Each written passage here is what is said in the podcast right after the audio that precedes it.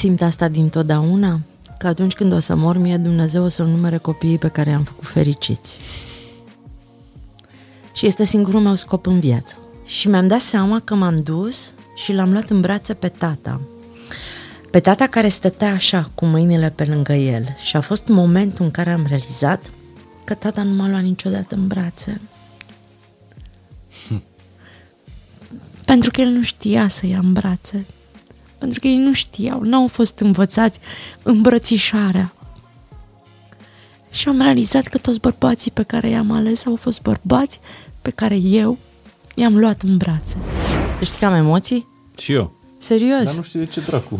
Pentru că ne cunoaștem foarte bine, pentru că e o relație specială între noi, uh-huh. pentru că dincolo de recunoașterea reciprocă, profesională, fiecare dintre noi a simțit emoția celuilalt și e o întâlnire specială. Pentru mine este o întâlnire specială pentru că tu nu ești doar Mihai Morar tatăl copilelor cu care veneai la primele spectacole Zurli sau omul uh-huh. de radio pe care eu îl ascult și râd și plâng împreună cu tine din calitatea de ascultător pur și simplu.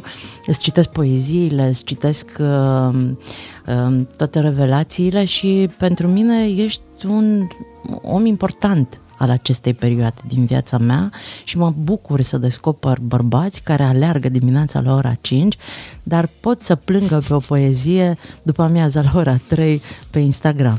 Ce bine că ai făcut o introducere în acest podcast. E singurul podcast în care, practic, uh, se prezintă prezentatorul. Mulțumesc mult de tot, Mirela, că ai, uh, și eu îți mulțumesc că ai venit. Invitat. Dacă nu ați uh, recunoscut vocea, cu siguranță i-ați simțit energia, pentru că ea făcând atât de mulți ani radio, știe că radioul nu este despre voce, ci este despre energia care stă în spatele acelei uh, voci. Nu este despre voci perfecte, ci despre energii care să transmită uh, dincolo de, de nevăzut. Mirela, îți mulțumesc tare mult și ca să intru abrupt în, uh, în podcastul ăsta în care am impresia că putem să stăm vreo șase ore și tot nu o să epuizăm povestea ta, esențialul uh, poveștii tale. Eu am fost uh, dintotdeauna curios de unde îți vine ție uh, puterea. Și acum să nu spui că, ai, că nu ai supra, uh, supraputeri. Uh, cred că le avem cu toții, într-adevăr, dar tu folosești un pic mai mult decât folosește uh, un om, uh, chiar un om neobișnuit. Pentru mine e...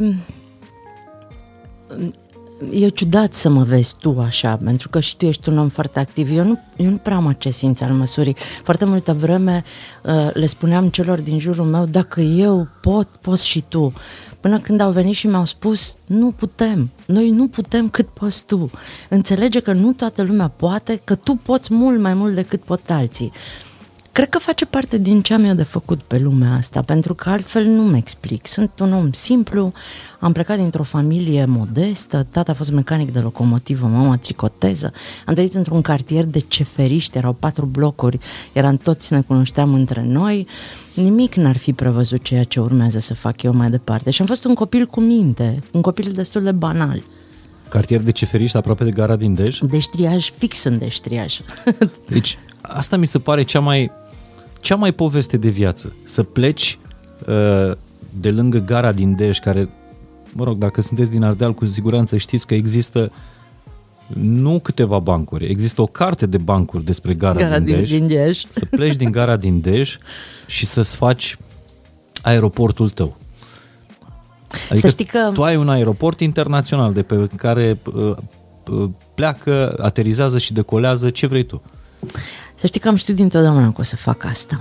Din totdeauna, de, de foarte mică, eu am știut că o să fac ceva care o să conteze, că eu o să plec din cartierul ăla de ceferiști, pe care eu o iubesc enorm. Tu știi cum e, Mihai, când mă duc acasă, că merg destul de des și îi văd cum mă așteaptă, deci coboară din blocuri, vin în fața scărilor, toată lumea, a venit Mirela, a venit Mirela și simt că succesul meu este puțin și succesul lor și că ei se mândresc atât de tare cu ceea ce am reușit eu să fac, încât mă bucur de fiecare dată când mă duc acasă uh, să, să, le, să le, cumva să le spun, hai că am mai făcut ceva pentru voi. Dar cine, cine coboară? Cei cu care ai copilărit tu sau... uh, Tantile, tan, tantile mele. Generația mai... uh, Generația în vârstă. Mai în vârstă. Generația părinților mei care au rămas acolo, pentru că copiii s-au cam dus care încotro. Dar toate tantile cu care eu, tanti Ani, tanti Viorica, tanti Gheonghi, nenea Guță, toți coboară și vin să se întâlnească cu mine și mă iau în brațe și sunt ca și copilul lor care a plecat de acasă și a reușit în, nu știu, în capitală, în lume. Dar știi, știi ce e fain la tine? Că, că ai uh, cultura asta a lui tanti, ca să zic așa. Pentru că tu ești și antreprenor, ești și life coach, ești și, uh, nu știu, persoană uh, publică, ești de, ai fost jurnalist, uh, ești jurnalist, că nu poți să nu poți să vorbești la trecut. Dar tu dintre toate astea ți-ai spus tanti prezentatoarea, pentru că tanti în Ardeal e un semn de respect pentru o generație mai mare decât, Și mai decât e tine. ceva, e a doua familie. Tantile noastre de pe scară erau mătușile pe care noi nu le Da. Mhm. aveam lângă noi. Pentru mine, tanti Joco a fost prima soluție când mama nu era acasă. Tanti Ani a fost aia la care mă duceam cu farfuria goală dacă îmi trebuia ceva de mâncare, știi? M- Surorile mamei mele erau foarte departe, la 100 de kilometri distanță. Și această tanti care vine dintr-o idee de mătușă uh-huh. franțuzească, până la urmă s- au fost pentru noi niște rude. Da, cumva în- noi crescând în, în cartier, în, în, în orașe mm. și cumva fiind rupți, părinții noștri au venit de la, de la țară, majoritatea dintre, dintre ei, rămași fără unchi, mătuși și așa mai departe, nenea și tanti au fost cei care au pansat uh, M- Mie mi-a zis fetița Zuri, Plecările astea. tanti prezentatoarea. Da? Uh, Da, uh, eram la un moment dat, repetam ceva și m, foarte multe lucruri nouă ne-au ieșit în joacă și ea a zis, tanti prezentatoarea. Și atunci mi s-a prins beculețul și am zis, asta e. Pentru că a zis-o cu atâta căldură că eu mi-am amintit de toate aceste femei mai în vârstă pe care eu le recunoșteam, dar care reprezentau pentru mine un ajutor foarte important în copilăria mea. Și sunt în continuare. Doamne, să mă vezi când m- m-am dus și le-am dat cu decapotabila pe toate. M-am dus Pe cu- tantile de la pe bloc? tantile de la bloc, le-am urcat și au luat pălăriile de duminică de mers la biserică și le-am urcat în mașină și le-am dus în oraș, la Ocnadej, le-am dus la Salina. cu la Salină cu decapotabila să facă plajă și să facă baie. Auzi, un ban cu gara din Dej, mai știi? Nu mai știu, dar știi? le știam pe toate. Îți dai seama că uh, eu circulam, eu am făcut liceul la Cluj Mhm. și uh, mergeam foarte des în gară, efectiv, Mhm. și circulam cu trenul foamei, mai ții minte, care era uh, Iași-Timișoara? Eu n-am fost niciodată N-ai fost cu el. niciodată? Nu era pe, Ăla eu am era venit celebru. cu rapidul Direct. care a plecat la București, de fapt cu acceleratul care făcea câte 17-18 și face în continuare 18 ore până în, aproape până în București. Uh, dar primul loc în care ai plecat din gara din Dej, unde a fost? Unde Păi a fost te-ai la dus? Cluj, acolo am făcut școala, La facultă. uh, la liceu. Și liceu. Am plecat de la, li- la liceu și al doilea loc în care am plecat fix din gara din Dej a fost la 19 ani când am fugit de acasă la satul mare. Să faci radio. Nu. Am fugit de acasă cu primul bărbat de care mă îndrăgostisem și care mă convinsese că noi o să trăim fericiți până la adânci bătrâneți într-o scorbură și o să ne hrănim cu rădăcini. Și eu l-am crezut și m-am suit în tren și m-am dus la satul mare. Și la satul mare am fost nevastă vreo trei ani de zile M-am și măritat cu el dacă tot m-am dus, am zis să o fac până la capăt și eram convinsă că eu o să fiu nevastă și am învățat să fac zacuscă și să fac mâncare și să țin casa. Doamne, tata era distrus, distrus, pentru că mă ținuseră la liceu la Cluj.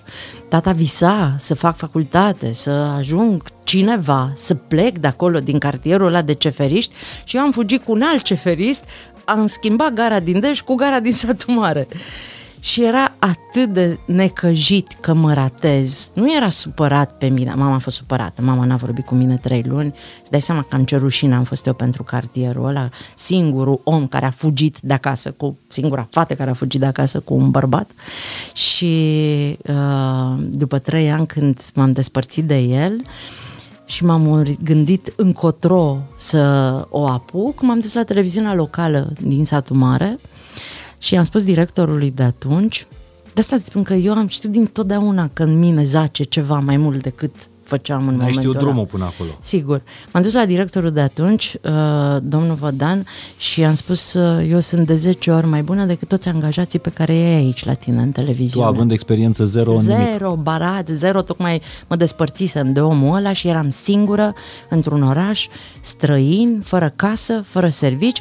Ce era, să mă duc acasă înapoi la mama și să-i spun am, ai avut dreptate, am greșit? Nu, trebuia să mă duc mai departe. Pentru că fugitul ăla de acasă, pentru mine de fapt n-a fost fugitul de la mama și de la tata, a fost fugitul din lumea aia. Bărbatul ăla pe mine m-a scos de acolo. Pentru că el m-a învățat să-l ascult pe tutor Gheorghe. Eu cu el ascultam Yes și King Crimson și Led Zeppelin și am văzut uh, uh, Jesus Christ Superstar și el îmi ofera o altă lume pe care, la care eu nu aveam acces în cartierul Dar nostru lumea de ciferiști. din cartier la ce se uh, raporta cultural? La uh, pușca și cureaua lată, la... Uh-huh. Uh, ce să zic, Deci, puiul codran... societatea aia tradiționalistă chiar. Da, da, și uh, erau toți niște oameni simpli, probabil prima generație de orășeni din familiile lor, cu rădăcini la țară și care munceau de luni până vineri și abia așteptau într-un uh, apartament ca o cutie cu chibritul cum am locuit toți pe vremea aia și abia așteptau să se ducă în weekend să vină cu niște ouă, cu un pui, cu niște făină de la țară, de la părinți. Aia, aia, aia, aia era condiția uh, locului din care eu am plecat. Deci trei ani a durat dragostea, nu? Da, a durat trei ani dragostea și a fost uh, o poveste foarte frumoasă, care pe mine m-a crescut foarte tare, din foarte multe puncte de vedere. Știi că mi-a explicat uh, acum săptămâna trecută în, uh, în podcast Paul Olteanu de ce durează dragostea trei ani. Pentru că, de fapt, ne ia fix trei ani uh, sau mă rog, undeva pe, pe acolo, ca sentimentele astea pe care noi le simțim cumva în creierul reptilian, uh, îndrăgostire, fluturi în stomac, uh, uh, simți că iei foc știi, Chimia. când, când te îndrăgostești și la un moment dat se trezește rațiunea, neocortexul și zice, stai mă, Alo, pe mine tovarășa. ce mă leagă de fapt, de ce am făcut eu, cine e omul ăsta din fața mea? Da. Uh, și fix trei ani ți-a luat ca să... Ca să mă trezesc. Dintr-o poveste foarte frumoasă, dar aveam nevoie de... Aveam nevoie, pentru mine ăla a fost uh, saltul pe care l-am făcut în... Eu am plâns că îmi place foarte tare ideea de a te lega tu de această gară care a însemnat pentru mine foarte multe plecări și uh, întoarceri. Eu am plâns uh, când am plecat de la Dej la satul mare, tot drumul, dar nu plângeam că fug de acasă. Plângeam cu sentimentul că se închide o etapă din viața mea și simțeam că uh, trec într-o altă etapă. Am mai simțit asta în 2003 când am venit din satul mare în București. Același sentiment l-am avut și știu deja când se întâmplă asta. Și cumva e în, uh, nu știu, uh, cultura noastră, cel, cel, puțin, uh, cel puțin în Ardeal, când ai plecat dintr-un loc, nu te mai întorci de acolo uh, ca să nu te faci de râs, știi? Nu te mai întorci învins. Exact. Te întorci doar ca să revizitezi Capul sus, copilăria cu capul sus, capul sus. cu decapotabila să le plimbi pe tanti. N-ai voie să te întorci uh, învins și atunci strângi din dinți și trebuie să Cred că asta să am învățat reușești. de la ei noștri. Cred că la fel au plecat și ei de acasă, unde nu le era rău, Mhm. uh-huh. dar nu le era nici bine și cu siguranță că nu le-a ieșit din prima. Dar ei nu știu să ne spună toate lucrurile astea. Noi știm să le spunem copiilor noștri. Nu te teme că nu o să-ți iasă din prima. Și vin înapoi, că eu sunt farul tău, eu sunt ai... Știi, ai mei au devenit far pentru mine abia când m-am dus eu și le-am pus mătura în mână, le-am aprins becul și le-am zis, voi aici trebuie să fiți în permanență pregătiți să mă primiți de oriunde o să vin. Orice greșeli o să fac, orice prostii o să mi se întâmple, eu trebuie să am la cine să mă întorc acasă. La ce vârstă le-ai spus asta? La 30 de ani. Deci tu ai făcut parenting pentru ai mei. părinții tăi. Da. Și să știi că s-au schimbat enorm părinții mei din momentul ăla. Pentru că m-am oprit din tot ce mă supăram că nu înțeleg și am început să le explic și să le spun care sunt nevoile mele și care sunt uh, um, lucrurile de care am nevoie de la ei. Eu la un moment dat i-am spus, mamai, tu nu vezi că tu nu mai poți pentru mine decât să te rogi. Eu câștig mai mulți bani ca tine, eu am o viață mai bună ca tine, eu pot să fac mai multe lucruri ca tine, eu încep să am mai multă putere ca tine. Tot ce poți să faci tu pentru mine este să te rogi pentru mine, să te gândești frumos la mine și când te sun să zâmbești la telefon. Și mama nu zâmbește, râde de fiecare dată când o sun. Pentru că mi s-a părut cel mai important lucru pe care l-a învățat mama în viața asta de la mine. Să fie o mamă simpatică. Nu mai are ce să-mi dea. Așa cum nici ție nu mai au ce să-ți dea părinții tăi, decât bucurie. Și noi trebuie să învățăm pe părinții noștri să fie bucurie, că ei nu știu săraci, nu i-a învățat nimeni nu știu să fac asta. Dar dacă noi ne oprim din goana asta de nemulțumire, să le explicăm un pic, uite mamă, eu am toate lucrurile astea. E bine că îmi trimiți un kil de cartofi pe pe curier săracul, care băiatul de la fan curier, mm-hmm. cartofi și mere de la țară. Dar mie nu asta îmi trebuie, că mi le cumpăr singură. Mie îmi trebuie când te sun și te întreb ce faci, tu să zâmbești când îmi răspunzi. Să nu-mi spui toate dezastrele pe care le vezi la televizor, să nu mă pui la curent cu toți morții și bolnavii din cartier și cu mama când simte văd că ești în toane bune astăzi, pot să-ți povestesc. și o prind de multe ori în trafic, când am vreme uh-huh. și zic, acum spunem tot ce vrei tu, că te ascult. Și atunci mi povestește toate lucrurile, dar mi le povestește relaxată. Nu mi le mai povestește ca pe niște drame care pe mine să mă îngrijoreze și chiar să-mi pun problema cu ce aș putea să o ajut. Dar sunt curios când te-ai dus la televiziune, după ce s-a rupt uh, dragostea Povestea vieții. de iubire, da. Povestea de iubire care tu A fost crede- singurul soț din viața mea. Eu nu m-am mai măritat. Eu cu tatăl mai n-am fost măritată. Știu, dar a- acolo ai fost uh, femeia care visai uh, să fii casnică, uh, Mihai, eu chiar am Pregătită crezut- pentru- Atunci, în momentul ăla, eram dispusă să renunț la tot și să fiu soție. tu n-aveai alt vis. Nu, ăsta era visul meu. Eu îmi doream să... Că, știi care... Mi-am dat seama foarte târziu. Majoritatea femeilor din România și-au asumat rolul de salvatoare ale bărbaților lor. Toate femeile din jurul meu și-au salvat cu ghilimelele de rigoare. Bă, mama a fost șefa salvatoare. Mama l-a salvat pe tata până când am reușit eu să-l salvez pe tata și să-l scap câțiva ani de mama și să poată să trăiască liber și să ia decizii. Dar eu aș putea să fiu mascotă pentru această generație de femei care au fost convinse că bărbații trebuie salvați. Și noi ne-am dedicat o bucată din timpul nostru crescându-i, aranjându-i, susținându-i, punându-i pe, pe, pe piede.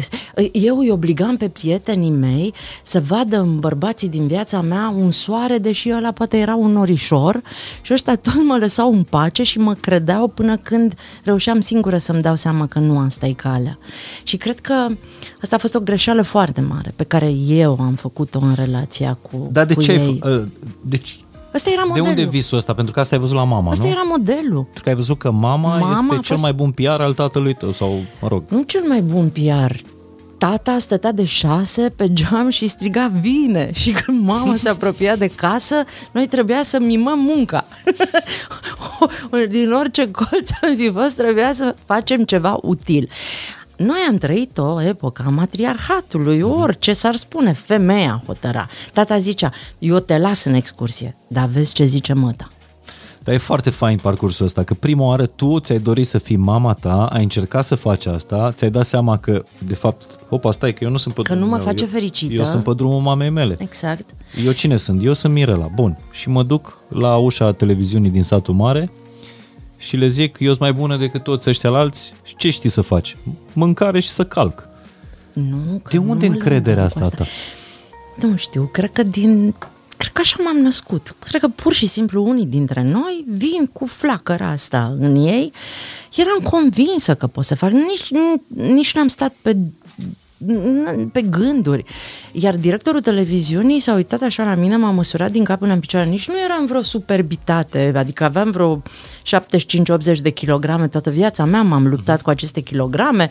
Tuciurie, ștearsă, uh, nici n-aveam un stilist să mă îmbrac. Adică ăla s-a uitat din cap până în picioare și s-a gândit sigur asta nu cu toate țiglele pe casă și ca să scape de mine a zis eu oricum plec în Franța o lună, stai pe aici prin televiziune și vezi și tu, poate ți se întâmplă ceva.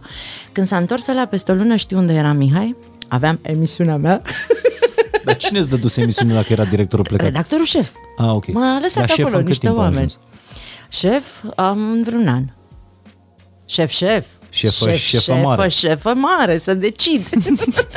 Dar într-un, până s-a întors ăla, aveam o emisiune care se numea Blocul meu. Luam cât un bloc, întotdeauna am avut un spirit practic.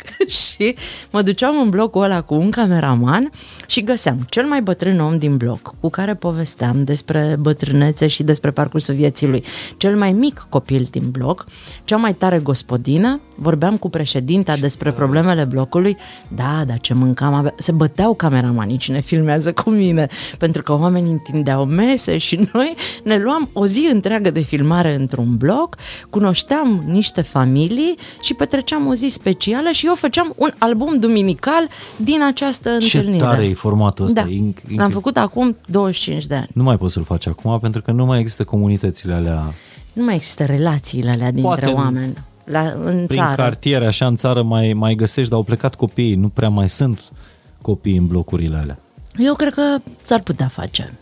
E foarte tare formatul ăsta. Iar când s-a întors directorul, ăla nu înțelegea. ce pe televiziunea mea, adică?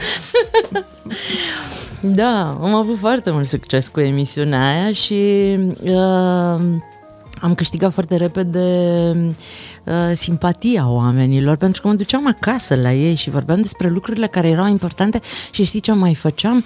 Mă duceam la primar și îi uh, ridicam diverse probleme.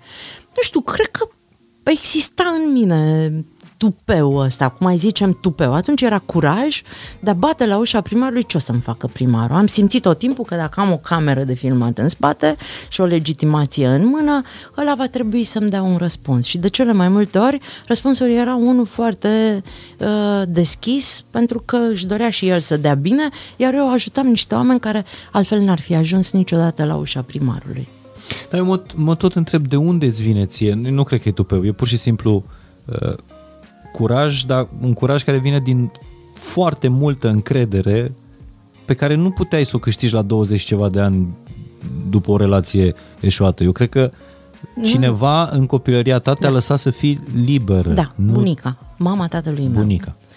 Mama tatălui meu, care era o femeie absolut specială, trăia în județul Bistrița Năsăud, pe Valea Țibleșului, și eu eram fascinată de această bunică, iar ea uh, avea cu mine o legătură specială. Discutam zilele trecute cu cineva.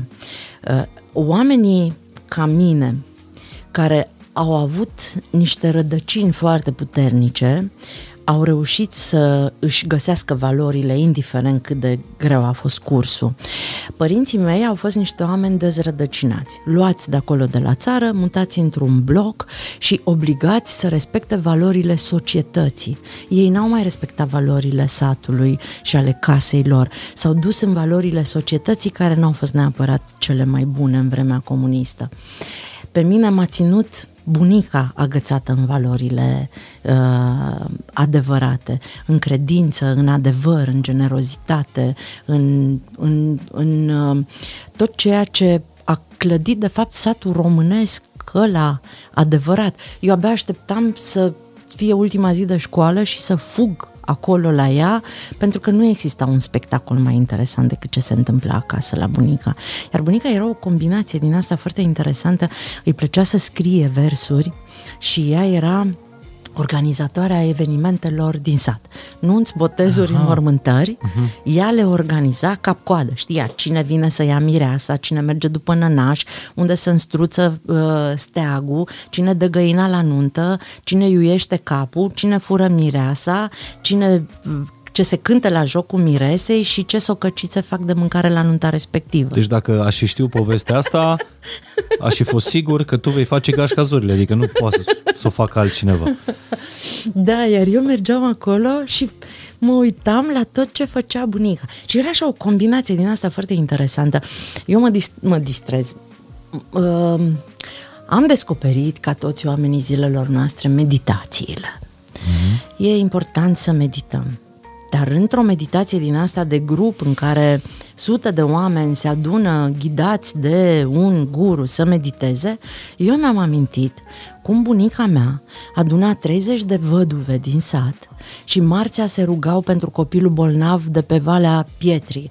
Uh, joia se rugau pentru casa în care bărbatul era băutor și venea și își bătea nevasta și copiii. Vinerea se rugau pentru fata bătrână pe care nu o lua nimeni și să îi dea Dumnezeu și ei. Eu asistam la aceste meditații de grup. Acum 40 de ani în casa bunicii mele, doar că atunci ele aveau, ele aveau năfrămi negre legate sub barbă și purtau costume populare. De fapt, noi avem imaginea asta foarte puternică a bunicilor, cum ai tu, cum am și, și eu, pentru că ei n-au fost niciodată rupți de natură, de uh, satul românesc. Știi, indiferent cât de puțin ar fi studiat, cât, Doamne, cât, de, deci cât de puțină tâine. era uh, sacoșa lor cu cunoștințe, oamenii ăia n-au fost niciodată rupți de pământ, de natură. Erau atât de sănătoși, psihic în primul rând, emoțional și se susțineau fizic prin ceea ce făceau. Și, de fapt, sursa stresului nostru, una dintre sursele stresului nostru cronic în ziua de astăzi este chiar ruperea asta de, de natură. Adică noi n-au trecut suficient de multe generații încât noi să fim natural obișnuiți să trăim departe de natură. Uite, mie nu mi-e frică de moarte. Deloc. Și încercam să-mi dau seama de unde vine faptul că mie nu mi-e frică de moarte. Și mi-am amintit că eram deja destul de mare, o aveam pe Maia, era micuță și am mers de un Paște la bunica, încă mai trăia, că ea nu mic se numește satul, m-a și chemat acolo primarul și, și, și ei se laudă cu tot ce am făcut eu și ei și știu că eu sunt nepoata lui Lelea Fironica, lui Găina din Căianu Mic.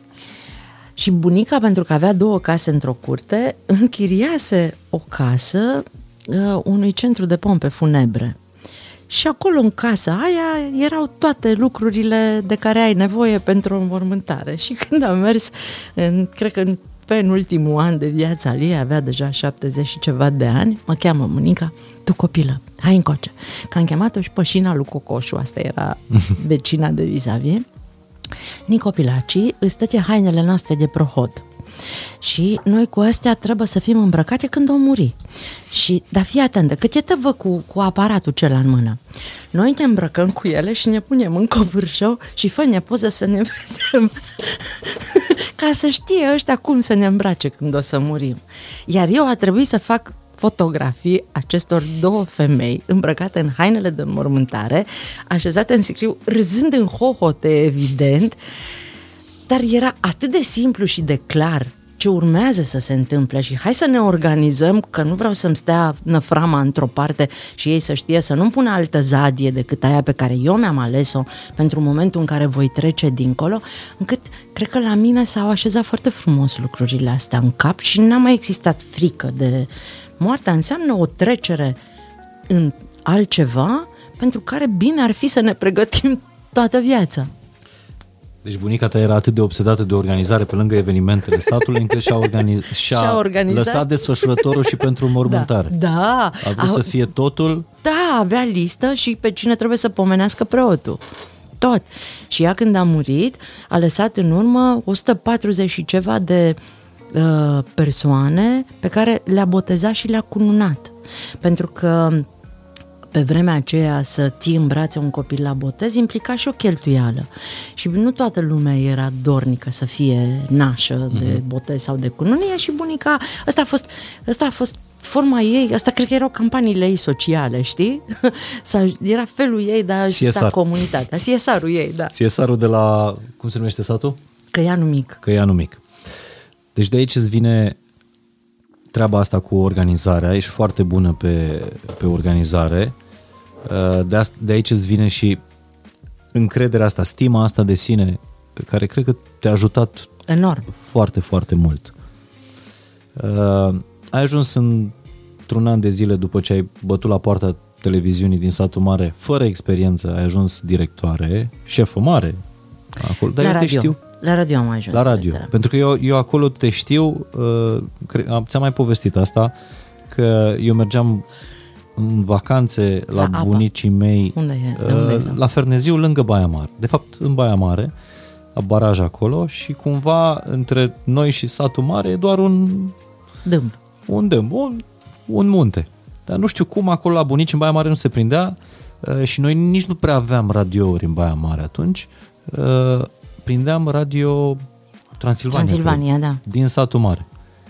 Păi și mi se părea atât de tare pentru că o, o ascultam pe una, o nebună, Mirela, uh, care făcea exact emisiunile pe care mi-aș fi dorit eu să le fac și pe care le ascultam doar în, la București. Era Andrei Gheorghe atunci, da. era, era Radio Contact, dar tu făceai la satul mare radio ca la București. Și mi se părea Adică atât foarte de tare. liber. Da. Foarte Nu liber. știam cum arăți, cine ești, câți ani ai. Uh, Pe vremea aceea era mult mai ușor să te duci în training la radio, mm-hmm. pentru că n-avea nimeni nicio treabă cu felul în care arăți, iar eu primeam foarte multe scrisori, inclusiv de la penitenciar, cu sunt sigur că ești blondă cu ochi albaștri înaltă și abia aștept să ies de aici să te cunosc. Pe vremea aceea oamenii chiar își puteau imagina da, vocile radioului, acum nu mai e nicio șansă să vii obosit și cu cearcăne. Dar cine te-a învățat să faci radio? Sau cum? Nimeni. Nimeni nu m-a învățat. Uh, uh, La Radio Transilvania uh, am, mai întâi am mers la uh, postul de radio al televiziunii Samtel. Am stat acolo o scurtă perioadă de timp și pe urmă am trecut la uh, Transilvania, unde pur și simplu am făcut ceea ce am simțit. Niciodată n-am avut uh, um, o plăcere să descoper butoane și eu când am venit în București în 2003 am fost teroarea lui Toni Teșiu pentru că trebuia să anunț uh, o știre și intra Corina cu pașamen dacă apăsam butonul greșit. Eram ceva de nedescris. Nu, nu mi-a plăcut niciodată să fac butoane și întotdeauna am lucrat cu cineva la tehnic uh-huh. pentru că îmi plăcea să stau dincolo de geam, doar eu cu microfonul și îmi, îmi imaginam oamenii care mă ascultă și îi vedeam cu ochii minții și mă adresam lor în, cu sufletul. Și probabil că ăsta a fost secretul, că nu m-am gândit nicio clipă că mă duc la un job. Eu simțeam că trebuie să comunic lucruri și mă așezam în fața acelui microfon ca să spun lucruri cu sens și care să ajute mai departe, nu să vorbesc cuvinte pentru că n-aveam altceva de făcut. Dar dacă poți să intri puțin în, uh, în pielea Mirelei de atunci. Nu exista gașca Zurli, nu exista nimic din ceea ce ai construit tu în, ca antreprenor. Atunci tu voiai să fii pur și simplu doar o voce care să schimbe lumea, care să le transmită oamenilor un mesaj. Dacă poți să intri în pielea Mirelei de atunci, care era mesajul pe care voiai să-l trimiți tu lumii de după microfon? Iubiți libertatea pentru că este cel mai mare preț pe care îl avem și luptați pentru libertate. Eu în 89 am fost în stradă. Eu știu ce înseamnă să nu ai libertatea de a spune ce simți, să nu ai libertatea să te miști unde vrei, să nu ai libertatea să-ți cumperi ceva ce îți trebuie, să nu ai libertatea să te întâlnești cu oricine, să nu poți să ai libertatea să intri în biserică atunci când vrei. Eu am trăit toate privațiunile astea. Eu am luptat în 89, convinsă fiindcă libertatea e cel mai mare preț pe care poate să-l aibă un om și mi-am dorit să fac jurnalism ca să nu moară povestea asta. Am fost corespondent BBC, adică eu chiar eram acolo în linia întâi și căutam infractorii și, și uh, uh, oamenii care încercau să fure libertatea noastră. Am, am fost cu toată credința în povestea asta până în ultima secundă. Am făcut jurnalism dintr-o credință fantastică. Dar vine o vreme în cariera oricărui om care vrea să schimbe lumea din spatele unui microfon când își dă seama că de fapt bă, n-am puterea asta. Să schimb, pot să-i schimb pe unii dintre oameni, pot să mă schimb pe mine, dar nu am cum să schimb toată lumea. Eu știu mulți oameni care s-au, s-au ratat emoțional, nu profesional, din cauza acestei frustrări. Pentru că n-au înțeles că, de fapt, puterea ta nu e atât de mare uh, precum cea visată de copilul care s-a apucat să facă asta. Nu numai că nu e puterea ta atât de mare, dar ei sunt atât de puternici încât uh, tu poți să faci zona zoster și poți să te temi pentru libertatea ta Ți s-a mm. întâmplat asta? Da. Păi eu am plecat de la satul mare pentru că am fost amenințată cu moartea. Pentru că mai mari politici ai momentului uh, eu eram singurul director de media care a refuzat să se lase cumpărat. Cumpărat pe față, era foarte greu, nu știu cum e acum, dar în 2003 era aproape imposibil să rămâi independent. Mai ales în presa locală. În presa locală. Și tu știi cum se întâmplă lucrurile în local. Și eu am refuzat pur și simplu. A venit prefectul de atunci, un, un om simplu. Dar nu și fain. Un om simplu. Un om, un om simplu după vorbă și după, mai ales după vorbă și atât. Uh, Uh, care pur și simplu m-a prins de piept, m-a lipit de perete și mi-a zis cine aia mă ești tu să-mi strigi mie socotelile. Ori faci ce spunem noi, ori a doua zi uh, te terminăm.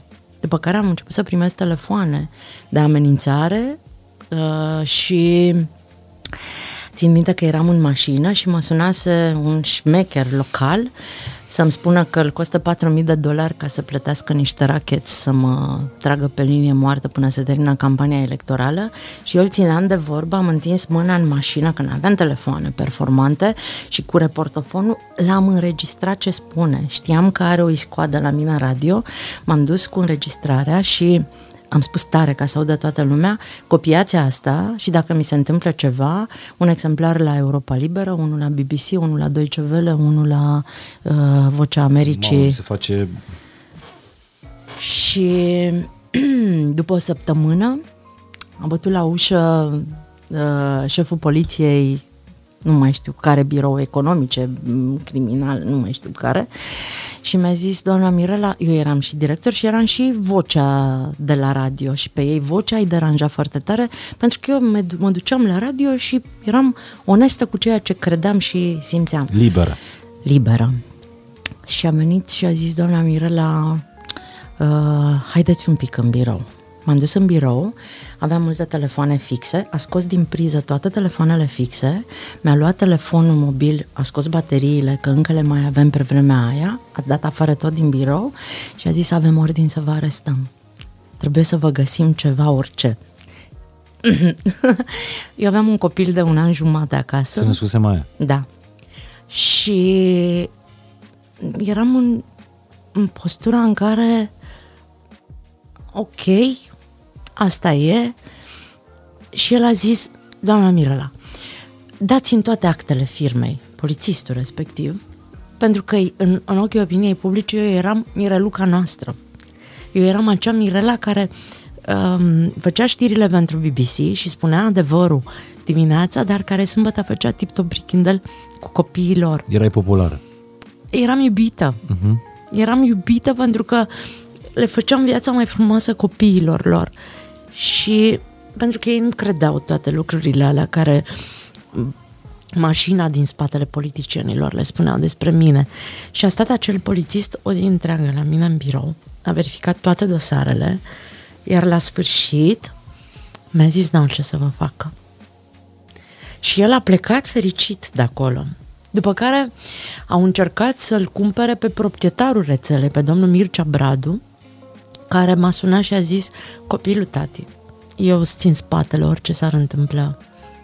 Un alt om foarte liber, care trăiește din fericire. Și știu că povestești des despre Și el. povestesc pentru că omul ăla mi-a ținut spatele într-unul dintre cele mai grele momente din cariera mea. Doar că eu am făcut zona zoster, doar că uh, nu mai puteam să fac nimic pentru că ei mă blocau în tot ceea ce mai puteam eu. A, a, era deja un curent. Cine e cu ea este împotriva noastră. M-am dus acasă și uh, i-am spus tatălui Maiei, Cornel, care deja avea stigma și oricum exista motive pentru care noi să plecăm din București. El deja cânta, Deja, trupa Stigma deci- avea concerte în toată de- România, deja, cunoscuți. Da, deja uh, el era uh, afirmat în zona asta. I-am spus că vreau să plecăm, pentru că simțeam că este foarte greu ce fac și că m, viața mea și, uh, m, și siguranța copilului meu cere un preț prea mare pentru ceea ce aveam eu de făcut acolo. Și Ai și sol.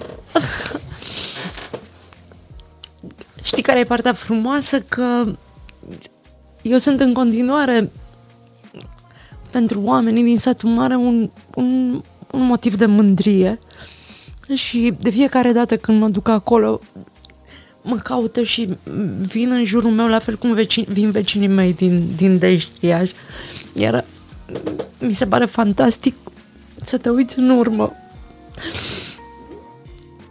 și să vezi că n-ai trăit degeaba și că alegerile pe care tu le-ai făcut în onestitate, oamenii le-au văzut și le-au recunoscut până la urmă. Și dacă am reușit să clădesc din nou altceva în altă parte, la fel de curat, la fel de frumos, la fel n-a reușit să mă supună nimeni și să fiu tributară niciunui sponsor, politician, um, om care a intuit potențialul Nu, nu vreau să dau dovadă de o falsă empatie, însă, însă te înțeleg foarte bine pentru că am trecut mai mult sau mai puțin prin, prin aceste momente. Uh, Gândește-te cum și am, am trecut chiar în București. N-am povestit niciodată public asta. A fost uh, un moment în care noi reinventasem cumva Radio 21, uh, ajunsese în radio numărul 1 după ce uh, plecaseră Șerban și Mihai uh, la Kiss FM.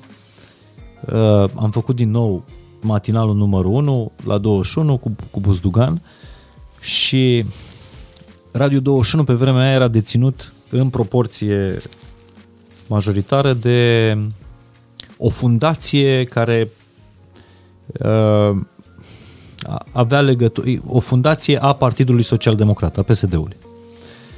Uh, nu aveam legături directe cu ei, dar uh, a fost un moment în care un anume prim-ministru de pe vremea aia a zis urmează alegeri. Același prim-ministru. Același prim-ministru. Cred că am trăit în același Da, da, cumva- moment în două lumi diferite. în aceeași lume. Că În, era, în două zone da. da. diferite ale țării. Și acel prim-ministru a hotărât, urmând alegerile din 2004, uh, să transforme radioul, care era un radio de divertisment, stație de distracție, să-l transforme în radio politic. În goarnă. Pentru că mai mult decât atât, noi eram deja o voce uh, cu matinalul și nu eram o, o voce politică, Erați o voce dar eram, socială. eram o voce socială și liberă Asta era. știi? Uh, și ăla a fost, adică în momentul în care a venit șeful și a zis știți că cred că într-o lună ar trebui să ne găsim altceva. Ori rămânem și facem un radio politic Și câștigăm de foarte partid mulți bani. și probabil câștigăm mai mulți bani sau ne căutăm alt uh, loc de muncă. Și frustrarea aia, pentru că la fel ca tine, copilul din mine s-a apucat de meseria asta cu gândul de a schimba lumea. Și am avut mulți ani problema asta, pentru că nu niciodată n-am fost împăcat, nu mi-am împăcat de fapt copilul din mine. Dar să știi că eu l-am împăcat cu zurli. Spov- uh, și zic și cum l-am împăcat eu, Ia. pentru că vreau să deschidem și, și, ca- și capitolul ăsta. Atunci mi-am dat seama că nu pot să schimb lumea. Nici n-am trecut. Întâmplarea a făcut că atunci a existat un om uh, căruia îi port respect și acum, un politic, care s-a dus la primul ministru de atunci și a zis nu. Radio 21 trebuie să rămână un radio de divertisment, nu un radio politic. Și așa a fost. Dar mulți ani nu am fost în... Bă, am venit la București, fac radio numărul 1. Nu putem să facem nimic. Și îți ia niște ani până înveți că, deși nu poți să schimbi lumea, poți să faci altceva. Poți să-ți faci lumea ta. Ascultam o meditație, că vorbeam de meditații zilele trecute, o meditație în care uh, spunea cel care, Ghidul. vocea, ghidul, spunea că în lumea asta poți să-ți crezi oricând o lume mai mică, știi? Intră infinit de multe alte lumi și exact asta ai făcut și tu. Exact. Ți-ai luat copilul, te-ai mutat în București și ai început să-ți construiești lumea ta. Dar am început să-mi construiesc lumea mea din momentul în care am înțeles ca și tine că eu nu pot să schimb toată lumea și că primul om pe care eu trebuie să schimb sunt eu. Corect. Mie mi-a luat mult să înțeleg asta. Pe mine m-a obligat Maia. Pentru că, m- bine, mult comparativ cu vârstele noastre, pe la 40 de ani am înțeles și eu asta, adică undeva acolo. Uh, Maia a fost pentru mine cel mai puternic motiv de schimbare. Pentru că Maia m-a obligat să-i vorbesc frumos, eu am învățat să vorbesc frumos cu toată lumea. Pentru că Maia m-a obligat să o ascult, eu am învățat să-i ascult și pe alții. Pentru că Maia m-a obligat să înțeleg că nu toată lumea face față ritmului meu, eu m-am oprit și de dragul altor oameni, pentru că deja învățasem să fac asta pentru ea. Eu am făcut pentru ea toate lucrurile care pe mine m-au salvat, de fapt, și m-au transformat în cea mai bună variantă în care puteam să ajung până în ziua de astăzi. Reușind să schimb toate lucrurile astea la mine de dragul copilului meu, mi-am dat libertatea de a construi această lume minunată care chiar există și o lume minunată în care poate să intre cine vreau eu și noi avem un cântec, desenează-ți lumea ta, poate fi oricine nea, desenează, colorează, râs și cântă și dansează, lumea toată e bucurie, viața poate să fie magie. Ăsta e cântec pe care îl cântă Zâna Bună în spectacolele pentru copii. Pentru că despre asta e vorba. Ia o planșă și alege tu, e Mihai în lumea mea, e Lun în lumea mea, e Maia, e Vero, e Zurli, e meditația, e alergatul, e... și am închis. Și știi ce am mai învățat Mihai? Nu-i mai zic bulă, că bulă este ceva închis, îi zic sferă. Pentru că sfera mea se poate întâlni și cu sfera ta și împreună putem să creăm o sferă mare. Și cred că despre asta e vorba. Dacă fiecare dintre noi și-ar construi sfera lui așa transparentă, curată și luminoasă, mai multe sfere împreună pot să facă o sferă mai mare și când o să reușim să transformăm toate viețile în sfere, noi o să trăim într-o lume mare și frumoasă. Deocamdată trăim în lumile noastre mici și foarte frumoase. Asta am citit într-o carte, că poate rolul nostru, dar dacă rolul nostru, se întreba autorul, nu este să salvăm această lume, ci pur și simplu să trăim. Exact. Dar eu cred că rolul nostru este să trăim. Eu cred că rolul meu pe lumea asta este să fac tot ce pot în această zi. Astăzi m-am trezit la 4 dimineața, cu toată bucuria. Știam că vin să mă văd cu tine.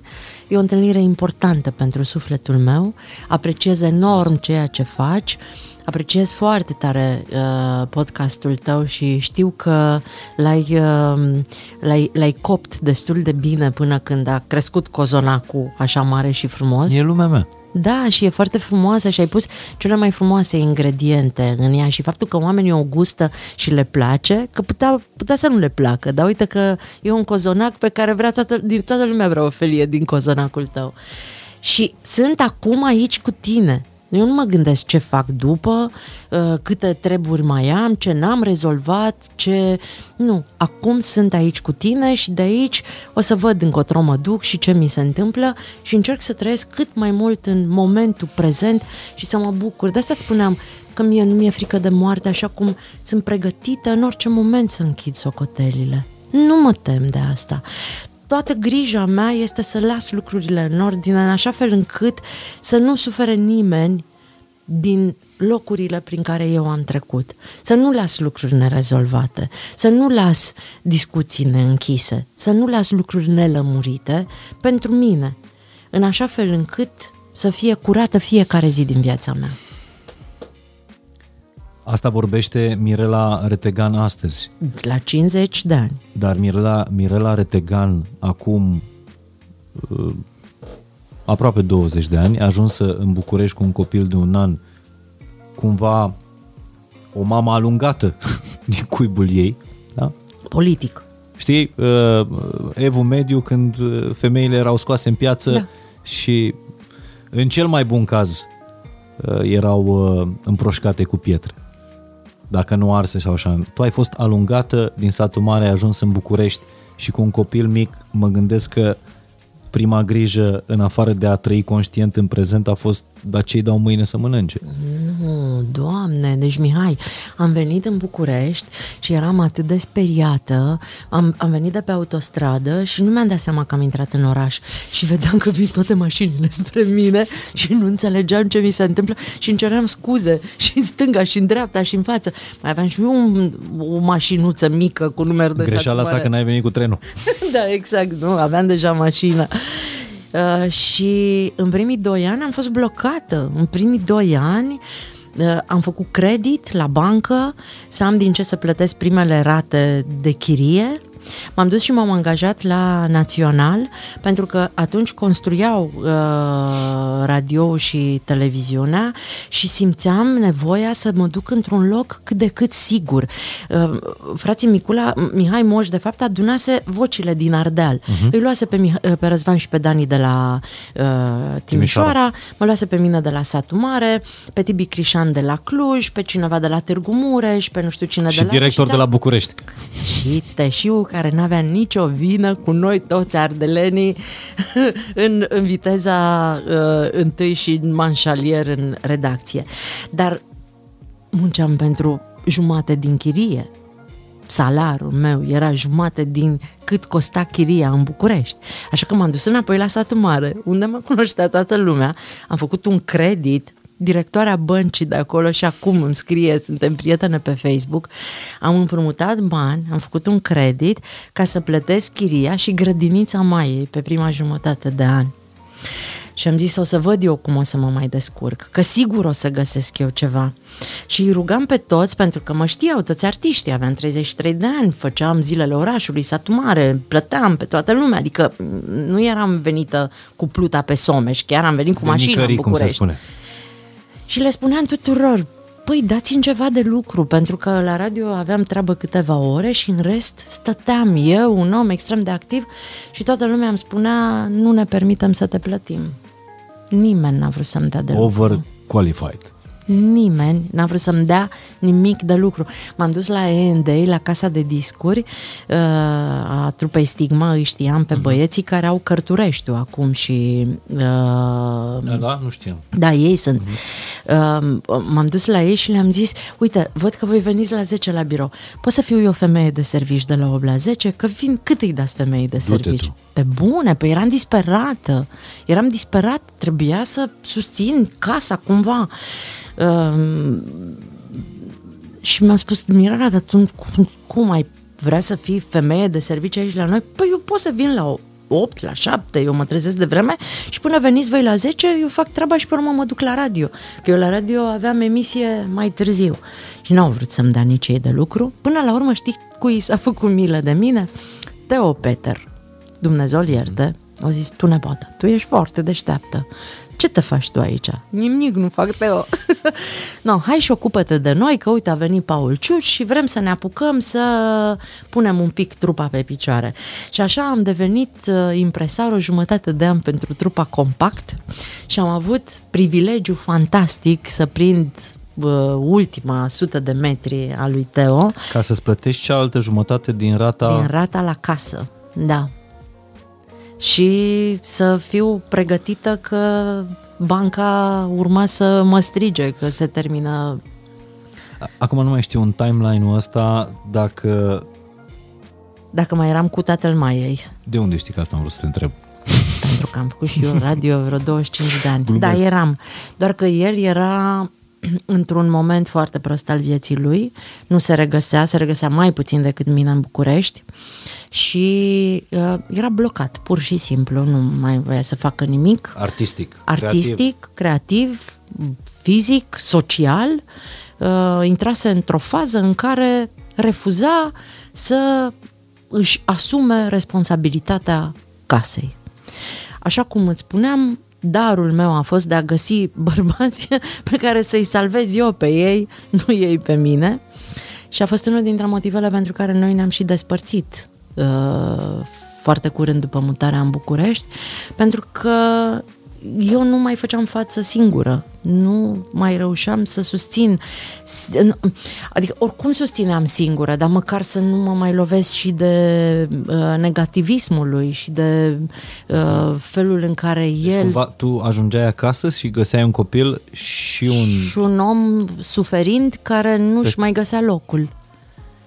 Și atunci a venit tata, care m-a ajutat cu Maia, și a locuit cu noi o perioadă, eu și Cornel ne-am despărțit, el s-a dus pe drumul lui și s-a regăsit și și-a găsit din nou bucurie și poftă de viață și a început din nou să facă lucruri, a plecat la Londra uh-huh. și acolo a lucrat într-un studio uh, și uh, am convenit să rămânem uh, într-o relație ok pentru Maia, în primul rând, și dar, nu eu, numai. dar eu mi-am asumat 100% copilul toată viața.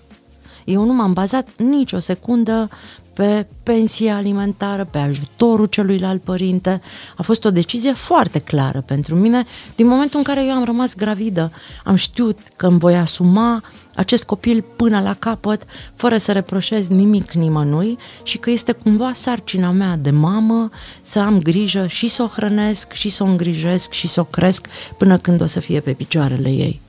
Așa că l-am înțeles cumva că n-a putut, nu sunt de acord, nu mă bucur, nu uh, am susținut asta, dar n-am avut de ales până când am început proiectul Zurli.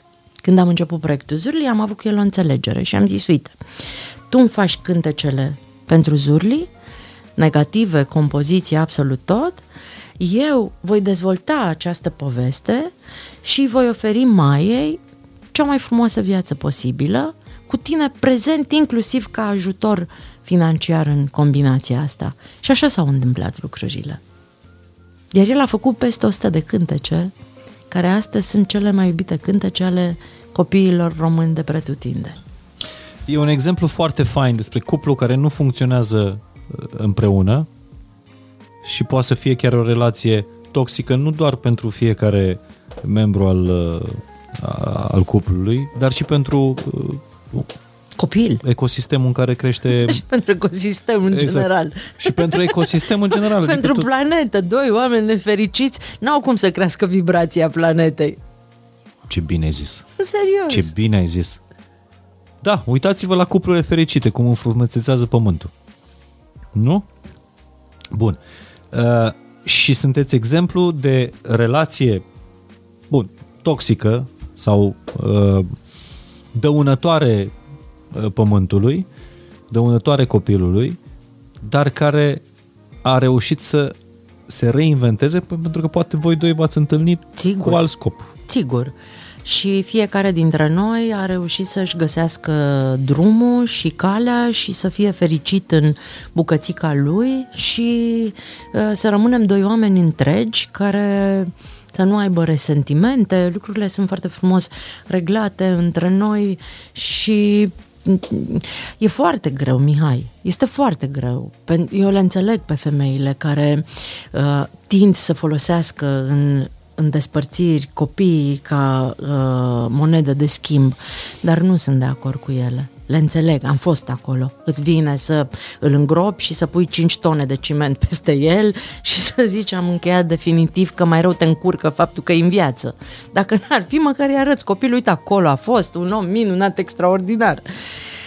Dar nu sunt de acord să facă asta, pentru că cred din toată ființa mea că uh, un, un singur părinte nu poate să distrugă viața unui copil, dar un singur părinte poate să-i o salveze.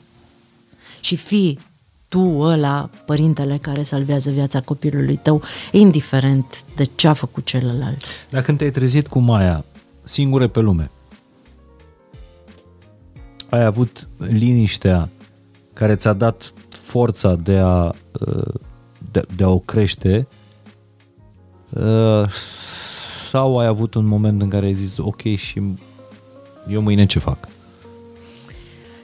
Deja uh, plecasem la Itibiții, am făcut alegerea să plec de la Național FM la Itibiții și chiar zilele trecute îi povesteam Maiei că a fost o alegere foarte conștientă pentru că mi-am dorit să mă duc într-un loc în care să o pot include și pe ea. Am realizat că eu trebuie să fac o schimbare mare în viața mea, pentru că altfel nu-i pot face loc copilului meu în timpul pe care eu îl petrec, pentru că era clar ca să susțin casa și grădin. Eu, am, eu pe mai am ținut-o la grădință privată toată, to- toți anii și la școală privată, deși nu mi-am permis. Și tu erai... Muritoare de foame. Da, mândră. Nu mândră, nu, nu eram mândră. Mi se părea un loc sigur, am găsit o grădiniță cu o directoare foarte frumoasă, Teacher Lily, Deftu, care m-a iubit pe mine și a înțeles în ce situație mă aflu și mi s-a părut un preț corect pentru liniștea pe care eu o aveam. Știam clar că Maia se află în cel mai bun loc pentru ea ai avut luni în care n-ai plătit grădinița sau te-am Da, și m-a, da? m-a amânat, m-a așteptat. Acum e atât de fericită teacher Lily, mă întâlnesc cu ea și zice, Mirelo, tu ești cea mai bună investiție pe care am făcut-o. Auzi, Mirela, dar tu crezi că ăștia mici, mai nu mai e mică, dar vorbim despre momentul în care era. Crezi că ăștia mici ne dau sens? Adică venirea unui copil pe lume îți dă direcția? Pentru că eu am o teorie legată de asta și n-aș vrea să o dezvolt acum cu tine, că nu e despre mine podcastul ăsta, dar eu sunt convins că venirea unui copil pe lume, uh, adică noi ne facem foarte multe griji, cum îl creștem, cum îi aranjăm viața, cum o să ne descurcăm, dar știu eu să-l cresc și vine copilul și dintr-o dată îți dai seama că lucrurile se aranjează. De la sine. Bine, nu stând în vârful patului, Știi ce-ți dai seama? Mie nu mi-a dat neapărat sens Maia, dar uh, Maia a venit să mă trezească. Eram, mă transformasem într-o disperată de muncă. Eram convinsă că munca aduce fericirea și succesul și puteam să muncesc enorm și să fac o grămadă de lucruri. Până când a venit Maia într-o zi, avea doi ani jumate și ne uitam împreună la o emisiune pentru copii și eu am zis, uite ce, ce rău e copilul ăla. Și mai a zis, da, pe mama lui nu vezi? Uite, mama, o să-ți fac o mărturisire. Eu, înainte să vin pe pământ, eu te-am văzut și eu m-am consultat cu Dumnezeu și l-am întrebat, Doamne, e ok femeia asta? Câți ani avea? Doi jumate. Haide, mă. Am, ai simțit vreodată rece pe coloană? Ai simțit vreodată că fetele Acum. tale ți-au zis ceva și că ai... Care vine de altundeva. Că vine de altundeva? Exact asta am simțit, că Maia vorbește ceva ce ea știe. Sunt lucruri pe care le simți și nu ți le poți explica. Și ăsta a fost primul lucru pe care eu l-am simțit în viața mea și care m-a trezit și care m-a făcut să mă uit la ea. Stai un pic, ce zice copilul ăsta că ea m-a ales pe mine și că s-a consultat cu Dumnezeu? Ok, asta înseamnă că eu trebuie să devin un pic mai atentă, că s-ar putea copilul ăsta să știe mai multe decât știu eu și încet, încet m-am oprit din tot vârtejul ăla și am încercat să fiu atentă la Maia. Și Maia a devenit pentru mine cea mai importantă oglindă. Când aveam de luat o decizie, mă uitam la ea și luam toate deciziile prin, prin prisma ei. Pentru că atunci când devii părinte, tu devii responsabil 100% dacă ești unul asumat și vrei să înțelegi ceva din lecția asta pe care o primești de la viață, pentru că e doar un alt fel de a crește. Dacă ți asumi 100% părințeala asta, ai toate șansele să evoluezi enorm. Nu există profesor mai bun pe lumea asta decât poate să fie un copil pentru părintele lui atunci când părintele e dispus să învețe de da, la dacă el. trăiești conștient. Pentru că tu Dar te, ma- te trezești. Dacă accepti că sunt mulți oameni care simt, dar se tem de ceea ce simt și fug și se prefac că n-au auzit uh-huh. și preferă să, a, să pună sub preș, știi? Și aruncă acolo sub preș multă vreme. Pentru că le e frică, e foarte greu să te trezești. E foarte greu să accepti conștient tot ceea ce ți se întâmplă. Asta știi ce mă obligă? Să devin înțelegătoare, să, să, să mă uit la tine și să înțeleg tot ceea ce faci tu. Păi stai puțin și e bine să te înțeleg? Dar asta nu e ceva ce mă ajută pe mine. Dar eu te înțeleg că ai făcut asta. Eu, eu cred, convins că viața asta ne dă atât de multe semne, depinde dacă avem ochii deschiși sau nu. Pentru că vorba ta, copilul tău poate să spună la 2 ani jumate o chestie de genul ăsta, să treci mai încolo, pentru că tocmai începe o emisiune la televizor, uh, să te faci că nu auzi, să te sperii și de frică mai bine n-am auzit, sau pur și simplu poți să developezi momentul ăsta și să zici, hopa, stai, că poate asta mi-arată mie Dacă e adevărat. Dacă ei ne aleg exact pe noi sensul. și ne aleg cu un sens. Dacă de, despre asta e vorba. Și așa s-a uh, întâmplat până la urmă, pentru că Maia a fost sursa de inspirație pentru sensul vieții Pentru mele. tot, da. Pentru tot ce am făcut din momentul ăla. Și pe antrenorul părinților, și pe Zurli, tot ceea ce am făcut eu a venit ca inspirație din relația cu Maia și din felul în care eu am crescut ca om crescând ca mamă. Ai zis de 50 de ani, tu ai zis vârsta, nu eu. Anul trecut, da, anul ăsta fac 44. și acolo rămân. Exact la vârsta, cred că ești născut în același an cu Matthew McConaughey, care la 50 de ani și-a dat seama că are niște jurnale pe care le-a scris de când era mic și până la vârsta pe care am amintit-o și a revizuit, și-a revizitat toate jurnalele și a scris o carte care se numește Green Lights. Și el are teoria asta. Și vreau să, mă, vreau să vorbim acum despre asta pentru că ai vorbit despre niște intersecții. El zice așa, că noi toți avem niște green lights, niște lumini, da, un semafor. Și avem lumini roșii, galbene, Verzi. respectiv verzi. Și contează foarte mult lumina asta, știi, când se face verde, nu știi unde, unde te duci, dar trebuie să fii să fii atent la semafoarele astea ale, ale vieții și că uneori inclusiv culoarea roșie e foarte bună în, în viață. Da, dar câteodată când treci, eu am mai trecut și pe culoarea roșie, să știi. Te-ai mai dus și pe roșu, da? M-am mai dus și pe roșu N-ai și stat. am luat niște amenzi. Care a fost... Uh, Da, nu, încerc acum să-mi amintesc, dar am făcut multe prostii, am făcut multe, multe de-a lungul timpului, uh, am, mai, am mai călcat pe lângă, uh, nu, nu-mi vine acum nimic în minte, dar da, dar el asta zice că uneori, chiar trecând de roșu, e bine că te duce la următorul verde, că prinzi următorul verde, știi? n-am ratat niciun verde. Te-ai dus. Da, deci ce- te, te asigur că nu am ratat niciun verde. Da, și da, asta înseamnă să fii atentă, exact ce spuneai, să fii Și trează. prezentă în viața ta, Trează, trează, trează. tot timpul. treaz. Eu când mă scol, îți treaz.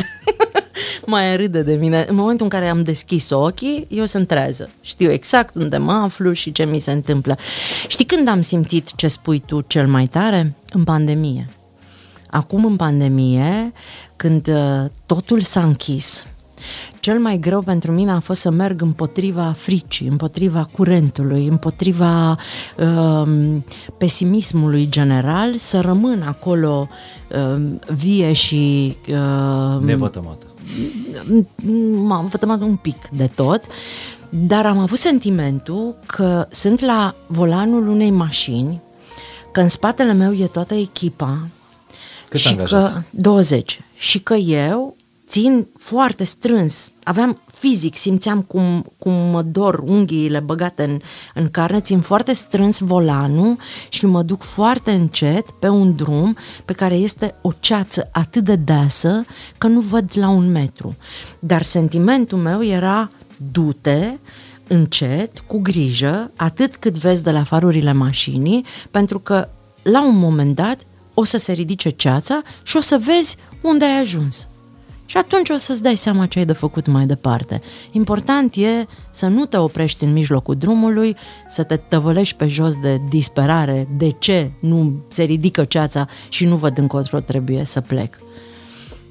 Dar nu te-ai oprit? Nu, nu m-am oprit. Nu m-am oprit și mi-am mai făcut o poveste și le spuneam colegilor mei că am avut și noi tot felul de momente de, am avut la, în, la începutul acestui an am avut un moment de cădere în care știu și sigur, știu ziua sigur 10 ianuarie, trebuia să mă întâlnesc cu colegii și am plâns toată ziua gândindu-mă, tu? da, gândindu-mă, mai făceam mama, dar ce ai? Și am zis, fetiță, eu mâine iar mă duc la serviciu și inventez de lucru pentru mine și 20 de oameni. Nu mai pot.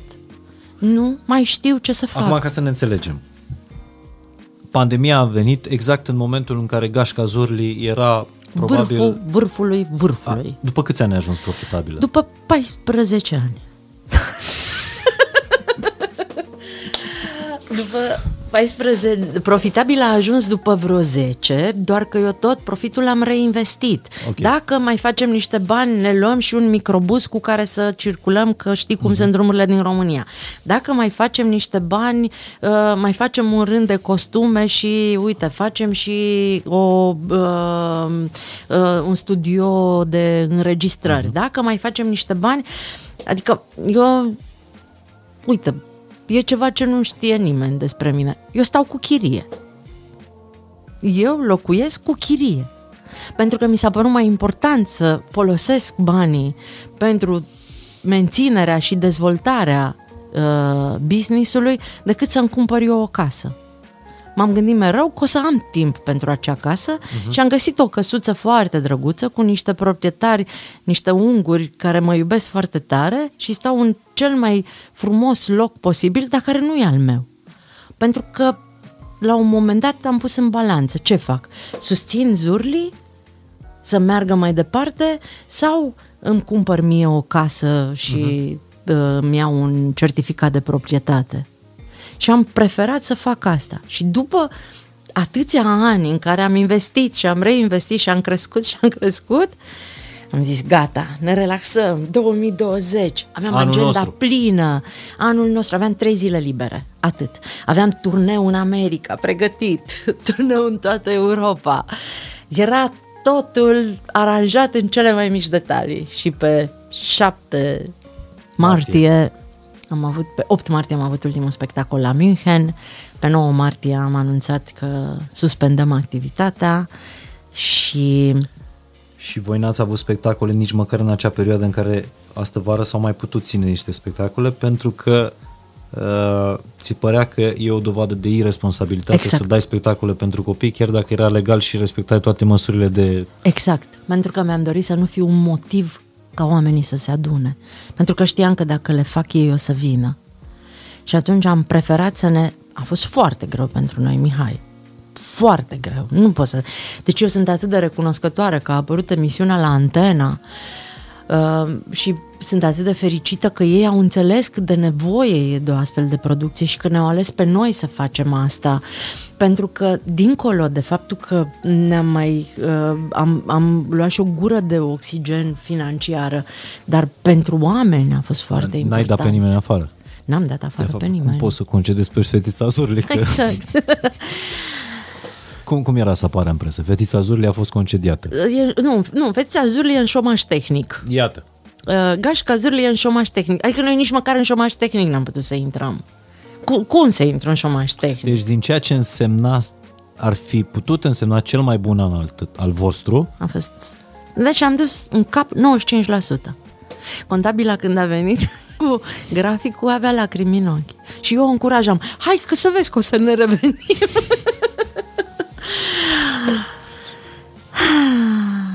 și totuși de afară privindu-te, chiar de aproape, pare că tu nu ai zile grele. Și stai și te întrebi, bă, femeia asta are atâta forță și atâta poftă de viață. Pentru că a avut atât de multe probleme și a plâns atât de mult până la un moment dat încât acum nu mai are pentru ce?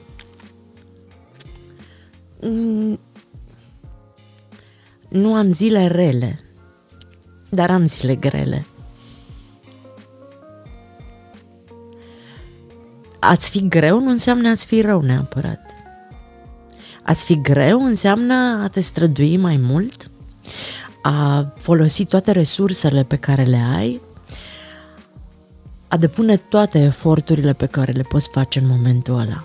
M-a ferit Dumnezeu de boli, m-a ferit Dumnezeu de un copil cu probleme, m-a ferit Dumnezeu de angajați urâți care să-mi creeze tot felul de situații neplăcute și nu am o viață rea. Sunt, sunt momente în care mi-e greu, mi-e foarte greu, dar întotdeauna am făcut ceea ce am învățat de la tata. Uită-te în stânga și în dreapta ta și o să găsești mereu pe cineva care are mai multă nevoie de ajutor și pe care tu, oricât de greu ți-ar fi, îl poți ajuta. Și știi ce am făcut anul ăsta, Mihai? M-am aruncat în campaniile sociale. A fost felul în care eu am rămas ancorată în realitate, în realitatea aia adevărată, nu în realitatea businessului meu. Eu fac campanii sociale din totdeauna, dar din fericire, succesul Zurli ne-a ajutat să nu depindem de parteneri, de sponsori. Eu merg în secțiile de oncopediatrie de 13 ani. Abia anul trecut am început să cer ajutor și tu ții minte că te-am rugat și pe tine pentru uh, mesajele de iubire pe care le-am făcut pentru copiii de acolo. Acum avem, din fericire, parte de ajutor. Iar anul trecut mi s-a întâmplat o chestie foarte drăguță. M-am întâlnit cu Maticiuc și mi-a zis trebuie să-ți spun ceva.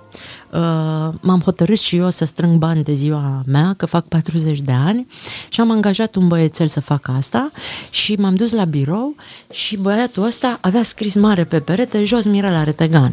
Și zicea Maticiuc, i-am rămas blocat și am zis, ce mă cu femeia asta, că e super ok, eu o cunosc. Și a zis, păi da, dar e lider în strângerea de fonduri. e cea mai tare, strânge cei mai mulți bani din România și noi trebuie să o depășim. De fapt, jos Mirela Retegan era... Depășește-o pe Mirela Retegan. Exact. Și Maticiuc m-a sunat într-o zi și a zis te-am depășit! Zic bravo, Codin, pentru că strângem bani pentru aceiași copii. Facem lucruri pentru aceiași copii și unul și celălalt. Mă bucur că ai spus asta. Că ai vorbit despre tine și știu că ești pentru foarte multă lume o instanță. Ești un reper. L-am ascultat pe uh, Jordan Peterson, uh, cel care a scris 12 reguli de viață, într-o discuție cu Russell Brand și povestea următorul lucru. Cât de important este în viața asta nu să ne comparăm cu alți oameni, ci să nici să-i avem drept model, idol și așa mai departe, ci să-i privim ca instanță. Pentru că atunci când ai un vis, trebuie să te raportezi la cineva. Tu mergi spre visul tău, nu-i urmezi visul lui. Dar există o instanță. Și de fapt asta ne face pe noi mai buni. Pentru că eu vreau să fiu mai bun decât Mirela Retegan. Uh, și tot așa, până la ultima instanță, care e judecata de apoi. Ăsta e sensul biblic al judecății de apoi. Pentru că întotdeauna noi oamenii ne organizăm, ne disciplinăm, facem lucruri pentru că există instanțe deasupra noastră. Și ultima instanță, până la ultima instanță, care e de fapt binele suprem, judecata de apoi. Tu știi la ce mă raportez eu? Și simt asta dintotdeauna? Că atunci când o să mor mie, Dumnezeu o să-mi numere copiii pe care i-am făcut fericiți. Și este singurul meu scop în viață. Și îmi doresc să fac asta până în ultima zi a vieții mele. Indiferent că înseamnă să fac o emisiune la radio, că înseamnă să fac spectacole, să scriu cântece, să scriu povești, să ajut copiii bolnavi de cancer, să fac un program special și să învăț limbajul mimico-gestual pentru copiii surdomuți, așa cum am făcut noi Gașca Zurli. Am învățat, am făcut cursuri și noi avem un program special pe YouTube pentru copiii cu uh, probleme de auz. Deci tu ai ceea ce se numește un, sau sensul tău în viață este acest greater good. Să-mi numere la finalul vieții copiii pe, pe care, care i-am făcut fericiți. fericiți. În momentul în care ajungi la ultima chiar instanță. dacă asta înseamnă să te învăț pe tine cum să-ți faci o firmă în care să faci evenimente pentru copii. Pentru că vei lucra tot în scopul misiunii mele. Asta pe mine m-a ținut foarte sănătoasă la cap. Eu n-am avut o problemă cu oamenii care au venit să-i învăț tot ce știu. Pentru că în ultima instanță, dacă ei vor face fericiți copii, și eu voi fi contribuit la asta. Și eu sunt în misiunea mea. Și asta m-a ajutat să nu mă tem că cineva mă copiază, că cineva vine în ceafa mea. Că cineva pleacă de la tine și își deschide o companie singur. de spectacole Dacă pentru asta îi dă posibilitatea să-și plătească niște facturi și are o viață mai bună, ecosistemul despre care vorbeam la un moment dat va fi mai bun pentru că va crește cu vibrația acelui om. E foarte greu să prinzi la colț un om care nu se teme decât de instanța supremă. N-ai alte frici, că de moarte nu ți-e frică, de Dar nici a nu-i frică. sărac nu ți-e frică că ai Am mai fost. fost. nu, n-am. Știi, eh, Cred că singura frică reală este să nu fac rău fără să-mi fi dat seama și să n-apuc să, să repar asta. Îmi doresc foarte tare să povesteam cu colegii mei, gândește că eu am angajați care sunt cu mine de 10, de 12 ani, fița Zurli, de 12 ani cu mine. Și îmi spunea Andreea Ghiță Vrăjimăturica, măi Mirela, chiar m-am gândit la tine așa, tu, tu te-ai schimbat așa de mult în ultimii ani. Imaginează-ți cam cum eram eu acum 10 ani când trebuia să rezistăm în fiecare zi. Și am zis, Andreea, e normal, pentru că acum 10 ani noi construiam povestea asta și eram niște muncitori care făceau fundația. Când faci fundația, ți iei cizme de cauciuc, îți iei salopetă pe tine, spui caschetă pe cap, ai mănuși și tragi cu heirupul până construiești. Am terminat, gata, am terminat construcția. Acum suntem designer de interior, mutăm un bibelou, peștele de pe frigider, pe aragaz, pe televizor. Normal că sunt relaxată și îmi permit să fac lucrurile cu, cu lejeritate, pentru că sunt în papuși de casă și în halat. Eu chiar am sentimentul că mi-am așezat această construcție.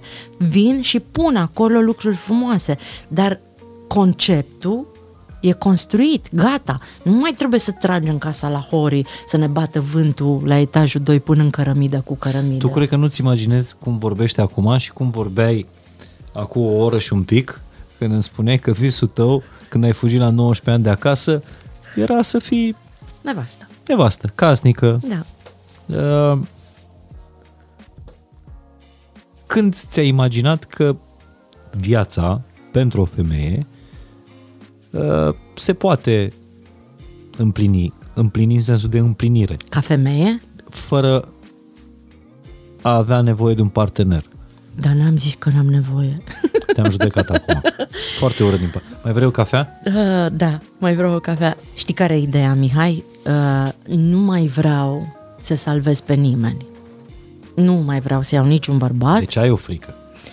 Nu e frică, e, sunt, conș, sunt perfect conștientă. Gata, nu, mi-e, mi-e clar, mi-e limpede că am greșit foarte tare încercând să mă erigez în Dumnezeul care îl salvează pe unul și pe celălalt. Nu mai vreau să salvez bărbați.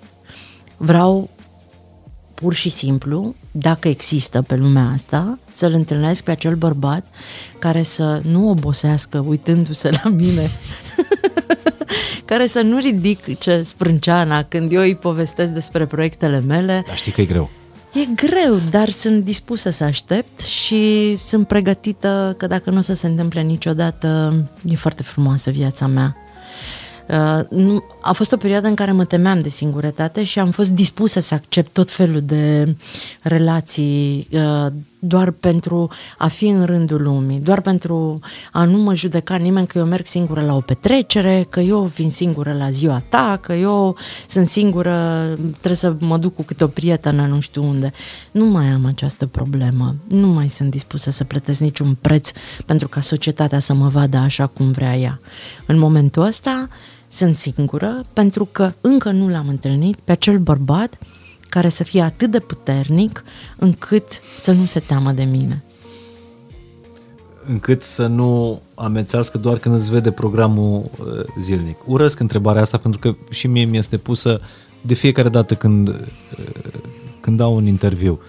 Uh, acum reziști? Cum faci față acestui ritm? Cum Uh, și mereu îmi vine să răspund, păi uitați-vă la Mirela Retegan. Să știi că au fost vremuri în care... Amețești, dacă te uiți la programul, la tot ce faci tu. Au fost vremuri în care mi-a fost foarte greu, pentru că nu știam să-mi dozez energia. Știi când oboseam cel mai tare? Când eram preocupată să fie toți ceilalți mulțumiți. Când grija mea era toată, să mulțumesc pe toată lumea. Și asta mă obosea cel mai mult pentru că de multe ori lucrurile care îi făceau pe ei mulțumiți nu erau lucrurile pe care eu le ofeream. Și nu înțelegeam de ce nu se întâmplă acea mulțumire pe care eu credeam că le ofer. În momentul în care am ale- mi-am dat seama că eu sunt cea mai importantă persoană din viața mea și că dacă eu sunt bine și sunt mulțumită, toți ceilalți vor fi mult mai mulțumiți și mai bine, m-am oprit din, din nebunia asta și am învățat să-mi dozez energia. Și mă trezesc dimineața și am învățat să fac acea meditație uh, fără de care nu plec de acasă, în care 10 minute sunt doar eu în mintea mea și încerc să-mi pun lucrurile în ordine. Nu e meditație ghidată, nu e... Ba da. Da, ghidată? Da. Eu, okay. da, știu să o fac și singură, dar prefer să...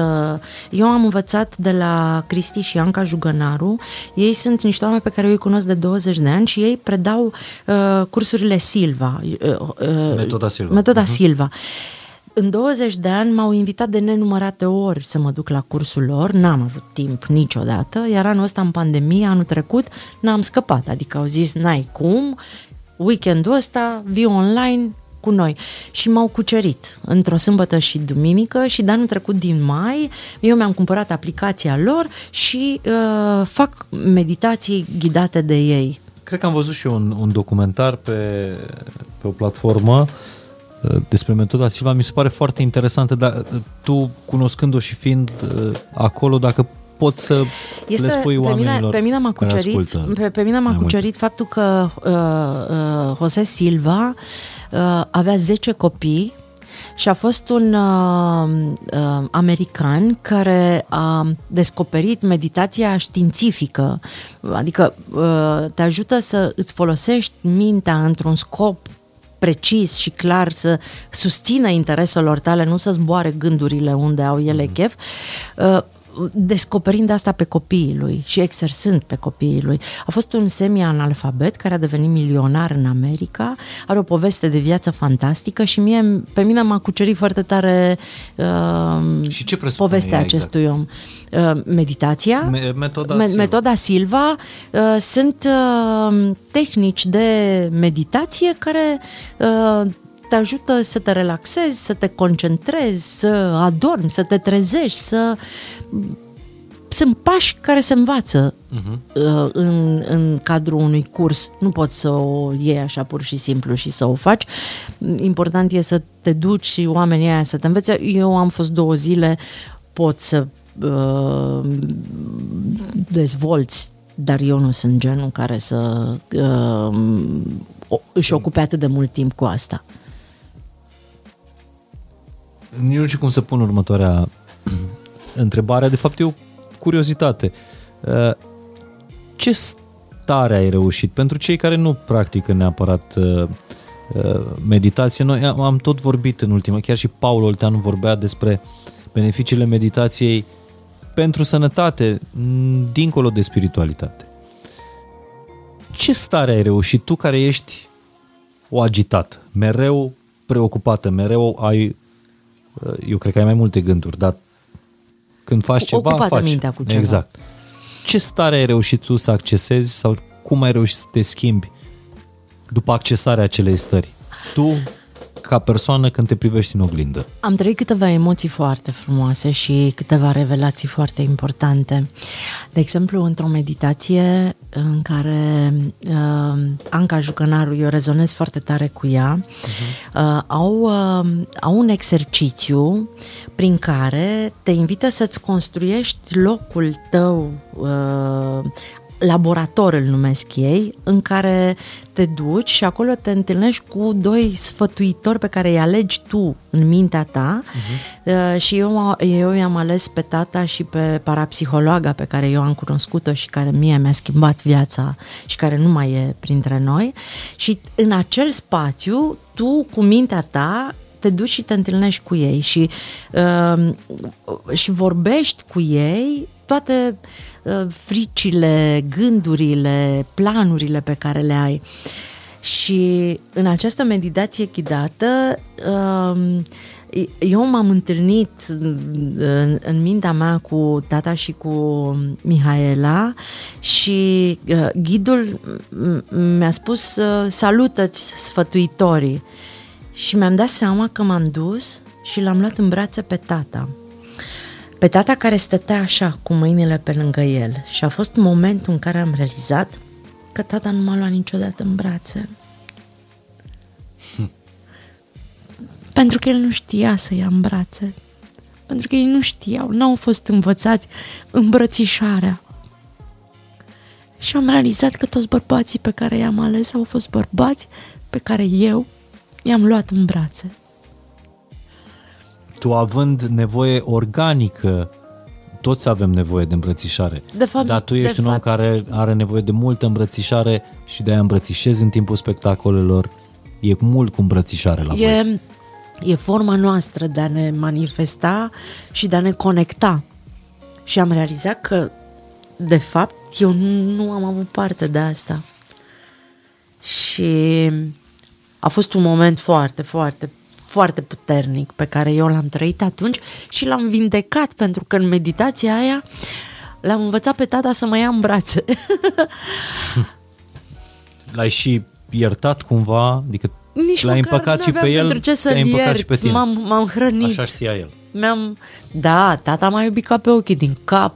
Pentru tata, Doamne, eu eram aurul. uh, Tata își dorea să mă duc la facultate. Tu, copilă, tu știi cum se distrează studenții? El își dorea să fac facultate ca să mă distrez pentru tot ce nu s-a distrat el în copilăria lui. Tata nu își dorea să fiu celebră, bogată. El își dorea să, să mă distrez, era felul lui, dar îmi spune că își dorește să fiu fericit. Tata a ținut-o în brațe pe Maia? Da, și a, Maia avea 8 și ani. cât de mult o ținea în brațe? Față... Cel mai mult, cel mai mult, e o transformare fantastică, e... Da, dar vezi, nu i-a învățat nimeni să fie părinți, dar nici nu i-a oprit nimeni să fie bunici. Da. Pentru că părinți fiind aveau modelul părinților lor. Bunici au putut să se manifeste liber și au făcut ce au simțit. Că poate și în calitatea lui de tată i-ar fi venit să mă ia în brațe, dar știa de acasă că copilul se pupă numai în somn că altfel și-o ia în cap.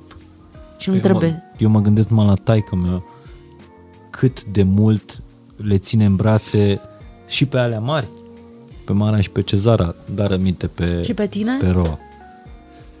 Noi, cred că e, e generația care a fost pe mine mama mă ținea în brațe, bunica mă ținea în brațe. Nu am neapărat aminti, am amintiri foarte puternice cu dragostea tatălui, cu tot ceea ce a făcut tata pentru, pentru noi, adică pentru mine tata este un model de cinste și de onoare. Știi că și pe tata tot Ion îl cheamă. Iată. Uh, dar, într-adevăr, tații noștri pare că ne țineau mai puțin uh, în brațe. Asta nu înseamnă că n-am poze cu el în brațe. Mama, mama a învățat târziu să spună te, să-mi spună te iubesc și acum dacă atunci când spune are uh-huh. cinci lămâi în gură și ia telefonul, vorbesc cu ea, îmi ții și te iubesc puf, și închide repede. Am vorbit mai devreme despre, am să aminte de, o, de cartea asta de 12 Mamă, deci reguli de viață. A venit tu, cafeaua. Mihai, am, am, am plâns în podcastul ăsta. Știi ce? Știi cum mă simt? Ca la... Zi tu, că-ți spun eu pe urmă. Zi tu. Uite, a venit cafeaua. Dar eu, pentru Mirela? o singură dată am păi prima oară servim invitatul și după Mulțumesc aceea, mai ales că s-a plâns. Că știe adică... băiatul bine, șeful mai întâi, crede-mă. Tu, tu... El nu e șeful meu. Nu, uh, tu. Adică, da, da, da, da, el nu e șeful tău. Bine. Uh, o singură dată în viață am trăit în postul Paștelui un moment de care mă agăț de fiecare dată când am nevoie, de spovedanie, în care m-am dus la un preot din satul mare pe care îl iubeam enorm și o oră m-a ținut în brațe și am plâns amândoi fără să mă întrebe nimic și fără să-i spun nimic. A fost cel mai, cel mai frum, da, a fost cel mai frumos mod de a mă spovedi în viața mea și am retrăiesc aceeași stare acum aici cu tine pentru că m-ai făcut să mă simt atât de de acasă, ducându-mă și rememorând. cine știe.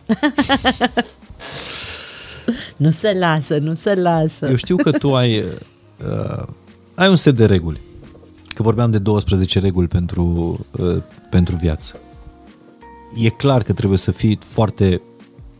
Și ai spus că obsesia asta pentru organizare vine de la bunica, inclusiv organizare de evenimente. Uh, ai un set de reguli pe care îl urmezi? Da. Nu sunt scrisă neapărat așa cu liniuță, dar sunt foarte disciplinată. E militarie ce facem noi ce fac eu cu viața mea. Sunt foarte organizată și, în general, ce facem noi la Zurli este disciplină. Sigur că e o marjă foarte mare de libertate și improvizăm foarte mult și e foarte greu să vină cineva și să se integreze pentru că suntem o, un grup atipic noi funcționăm pe o structură, dar fiecare e liber să vină cu propria lui creativitate și cu propria lui energie.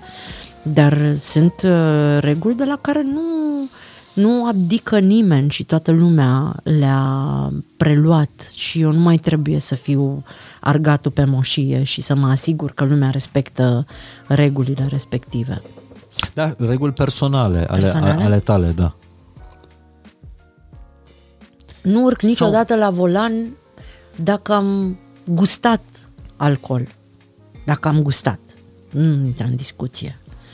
Ehm, dacă mă prinde mașina cu mașina undeva și beau un pahar de vin, pot să las mașina la 500 de kilometri uh-huh. și plec pe jos. Niciodată, niciodată nu fac asta. Niciodată nu am lovit-o pe Maia și pe nimeni. Ideea asta de, de a agresa fizic pe cineva ehm, a fost pentru mine o regulă foarte clară și dacă am văzut un adult lovind un copil, am chemat poliția. Sau m-am dus și l-am, uh, l-am pus la punct.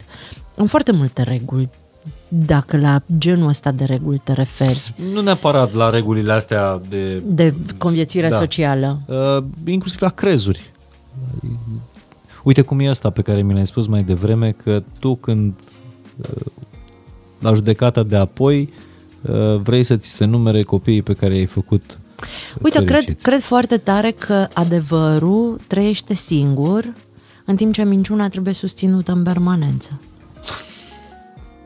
Adevărul, dacă există, îl pui, uite, acolo după peretele ăsta și vii peste o jumătate de an și îl găsești tot acolo.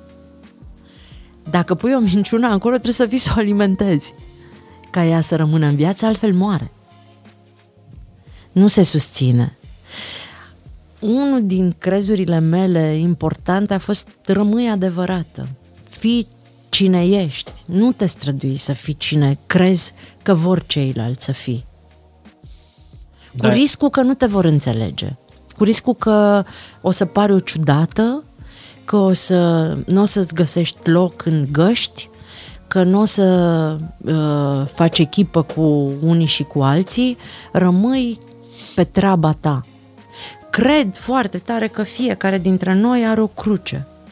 M-a șocat când am fost în, uh, în uh, Israel pe drumul crucii și la una dintre opriri, când m-am întors, am văzut un tablou mare unde era Isus cu crucea și pe urmă foarte multe umbre în spatele lui, fiecare cu propria cruce. Și uitându-mă la tablou ăla am realizat, Doamne, dacă nu poți să mă ajuți să mi-o duc, nici nu pune piedică, nici nu mă încurca. Lasă-mă că nu ai de unde să știi din ce lemn e crucea mhm. pe care o care în spate. Poate să pară o cruce foarte ușoară, dar nu ai de unde să știi de fapt cât mi-e mie de greu să o duc acolo. Dacă poți să mă ajut cu ceva bine, dacă nu, tu te cu crucea ta înainte, că urmăm același drum cu toții, avem aceeași cale. Sunt foarte multe lucruri care, de la care nu abdic. Dar ți-e frică de ani? De ani vârstă? De vârstă, da. A mea? A... De vârsta Știi cum mă biologică. simt eu la 50 de ani? Asta vreau să știu. Deci eu la 50 de ani mă simt ca la 20, dar am și bani. Asta e singura diferență. Am aceleași dorințe, aceeași poftă de viață, dar am și permit de data asta. La 20 de ani nu îmi permiteam o grămadă de lucruri, dar aveam aceeași bucurie de a le face, în timp ce la 50 am reușit să uh, construiesc, să-mi construiesc viața în așa fel încât îmi permite în acest moment să mă duc unde vreau, cu cine vreau, să stau cât vreau, să fac ce vreau sau să nu fac dacă n-am chef. Și sunt convins că uh, n-ai vrea să ai în momentul ăsta nici 20 pentru că erai casnică, n-ai vrea să ai nici 30 pentru că probabil... Eram hăituită. Erai hăituită și trebuia să crești un copil. Uh, și... La 40, știu unde mi-am făcut eu aniversarea de 40 de ani? În Vama Veche, pe plajă, cu toată echipa Zurli la cort. Atâta ne permiteam. ne-am luat corturi uh-huh. și ne-am dus toți și ne-am campat și am stat trei zile, se numeau zilele Mirelei, aia a fost aniversarea mea de 40 de ani. Și 50? 50 am, m-au prins la Ovidiu Comornic, tot în vamă, la casa lui, de acolo din vamă, unde mă duc deja de 8 ani. Ieri mi-a scris Ovidiu, îți rezerv pentru 24 iulie weekendul. și acolo sunt de câțiva ani încoace și a fost o aniversare foarte drăguță.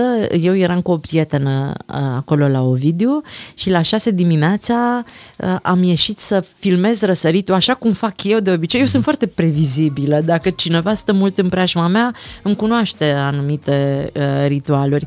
Și am ieșit să văd răsăritul și în momentul în care am deschis ușa, toată echipa Zurli Ce fain. erau, eu eram în pijamale, erau cu tort, cu flori la șase dimineața și cântau.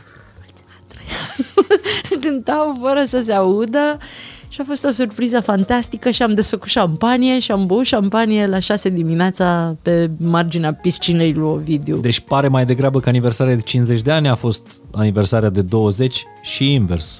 Da. După spiritul. Cum de fapt, cred că podcastul ăsta e răspunsul la tot ce ai vorbit până acum spre cum îți ții spiritul așa. Îmi mențin curiozitatea.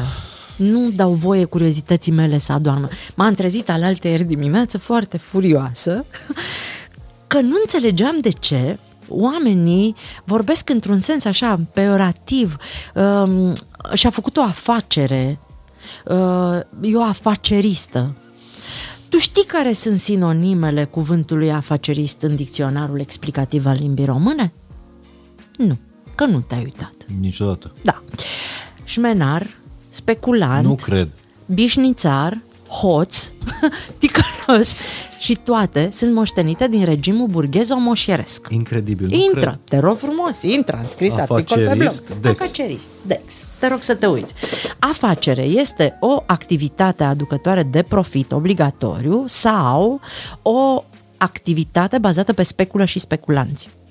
Iar afaceristul este tot ceea ce este negativ, tu înțelegi de ce. Deci afacerist, persoană care practică afacerismul. Wow! Uită-te. Da, Uite-te. afacerist, persoane care practică în regimul burghez moșeresc afacerismul. Uite ce uite-te acolo, la toate sinonimele. Dă sinonim afacerist. Sinonim afacerist ca să ne liniștim de ce poporul român privește o afacerea, ide- eu, eu mă gândeam, afacere, a face, e clar cineva care construiește, da, mă, care... Incredibil, deci i- i- îți dai seama dacă ro, uh, Mare și Cezarei îi cade la o lucrare, sinonim la afacerist, și dacă nu scriu profitor, speculant, speculator, bișnițar, practic nu depuntează. iau bareu, nu iau baremul. Cum facem noi să schimbăm asta, Mihai? Că e nedrept. Scrie lui domnul Dex, adică Este nedrept. Și, din păcate, asta este imaginea nu o să mai fie, afacerism nu o să mai existe în limbajul copiilor. noștri. Asta este imaginea românilor despre afacere. Da, așa e. Afacere este ceva negativ. Nu bun. Nu, nu. Nu ne place afacere. Dar asta cred că se va termina la generația noastră. Adică eu sunt absolut convins că fetele mele nu vor mai avea... Această percepție. Da. Noi ar trebui să inventăm antreprenor, întreprinzător. Dar știi, nu sunt adevărate. Sunt preluate, Da. sunt, sunt tot niște, inv- niște în, ca la zahăr, e tot înlocuitor. Afaceristul este om care face afacerea da. și afacerea este ceva, un- o întreprindere în care îți asumi riscuri, te implici, ești responsabil, construiești, ești activ, ești da. Wow, m-ai E, șocat asta, cu asta. asta făceam eu în altă ieri dimineață la ora 6. m-am ridicat din pat, m-am dus la birou și am zis nu se poate și am scris un articol pe blog despre asta, am zis măcar să rămână acolo pentru că Dar ai, ai simțit vreodată... Asta e una dintre sursele nefericirii noastre. Mi-a zis-o și Paul Olteanu săptămâna trecută. Că am putea să limităm stresul ăsta la care ne supun timpurile prezente, joburile, uh, pandemia și așa mai. Am putea să limităm doar gândindu-ne la următorul lucru. Că una dintre sursele uh, principale ale stresului este această comparație cu altul, cu, în care am fost crescuți. eu n-am făcut-o niciodată. Nu m-am comparat cu nimeni. Dar am făcut greșeala asta cu Maia. deci eu nu m-am comparat cu nimeni. Dar Dar Maiei i-am aplicat tot ceea ce am auzit de la mama. Ce notă ai luat? 9. Și cine a luat 10? Și tu ce cursuri faci? Păi uite, eu fac fotografie, dar ăia alți ce cursuri fac? Pentru că simțeam nevoia să mă verific în deciziile ei cu comparațiile. Eu am fost atât de puternică încât nu m-au interesat comparațiile absolut deloc. M-a, n- n-am știut niciodată dacă am o voce mai bună decât uh, Liana Stanciu, de exemplu. Nu mă compar, deși ne folosim amândouă vocea, deși suntem născute în aceeași zi, lună și an. Pur și simplu, ea are drumul ei, eu am drumul meu. Nu m-am comparat niciodată cu cineva care face entertainment pentru copii. Nici nu am avut un grad de comparație. Nu mă compar cu nimeni care scrie. Eu nu spun că scriu texte, eu scriu mesaje. Eu scriu mesaje așa cum le simt, le văd, le, mi, se, mi se transmit. Nu m-am comparat cu niciun scriitor pentru că nici nu-mi trece prin cap o astfel de comparație. Nu m-am comparat cu un om de afaceri pentru că eu n-am construit un business plan pe care să-l respect și să urmăresc niște grafice. Eu pur și simplu m-am bucurat de fiecare leu pe care l-am făcut în plus ca să mai fac ceva, să cresc povestea asta mai departe. N-am avut unde să mă compar. Ca femeie nici n-a intrat în discuție. și crezi că tu făcând comparația asta în educația mai, folosind comparația cu, cu alții, uh, crezi că e adăunat în vreun fel? Mai ei? Da. Da, dar s-a luptat cu mine. Aha. Și a refuzat s- să-mi dea voie. Și tu de ce ai luat 9? Pentru că atât am știut. Și cine a luat 10? De ce te interesează? Cu ce te ajută pe tine să știi cine a luat 10? Când înveți de la copiii da. tăi. Maia, da, la cu care, da, cu ce te ajută pe tine să afli mai multe despre... Știi că Nu mi-a dat voie, pur și simplu. invariabil noi folosim tiparele uh, generației părinților noștri. Și atunci te mai trezești spunând o replică Vorbește mama în capul meu. Exact. și și mie mi se întâmplă să mai, deși îmi pun, știu, nu trebuie să întreb ce note au luat ceilalți, știi? Chiar dacă îmi vine. Mama, taci. Și am observat copiii, natural nu sunt așa. Pentru că fetele mele, de cele mai multe ori, habar n-aveau cât au la colegii. Da, da, da, că nu le interesează. Că nu le interesează. Natural, pe ei nu, nu interesează. Da. E... Da, ai simțit, că de aici plecase întrebarea, ai, ai simțit pisma asta a societății, uite pe afacerista asta, Ah, care da, profită de tot- pe urma da, copiilor. De, da, da, am, și m-am luptat foarte multă vreme cu această preconcepție și am încercat să le explic. Și au fost ani în care intram pe Facebook și răspundeam la comentarii și încercam să lămuresc până când Fifi a venit și PR-ul meu a venit și a zis stop, n-ai ce să cauți acolo, tu nu trebuie să dai explicații nimănui. Tu ai construit o poveste foarte curată din toată credința ta și nu trebuie să te justifici în fața nimănui. Cine vrea să cumpere bine, cine nu, nu. E foarte greu să vin să-i spun omului care spune dăm gratis. Îți ai momente în care zici, omule, eu fac gratis, dar fac gratis pentru copiii bolnavi de cancer, pentru orfani, pentru copiii cu probleme de auz, pentru uh, copiii cu probleme de autism. Copilul tău intră în această categorie? Nu, bucură-te. Du-te acasă. Du-te și bucură-te și ia-ți copilul în brațe și muncește un pic mai mult sau nu știu, descurcă-te cum poți, dar lasă-mă că eu am deja categoriile astea care chiar au nevoie de ajutorul meu, care nu vor pomană, care vor susținere, care că vor Zorli ajutor. are o grămadă de resurse gratis. Uh, Pe YouTube poți să te uiți la... Știi că nu consideră așa foarte mulți oameni că e gratis uh, atâtea zeci de ore de filmare care e acolo? Am făcut o, aha, asta nu știam, am făcut o aplicație Zurli pentru că anul trecut la începutul pandemiei YouTube-ul a avut o idee minunată să mute tot conținutul pentru copii în propria lor aplicație de YouTube Kids și nu ne-au mai dat monetizări.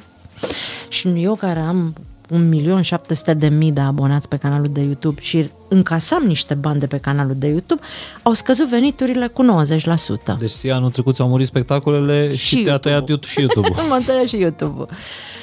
Și când mi-am dat seama că n-are sens să mai crezi conținut pe care tu știi ce înseamnă filmarea, asta nu e telefonul, sunt patru camere, trei oameni, Nu, cu băieții lumini. sunt prieteni. Prieteni, da, da, da, vin gratis.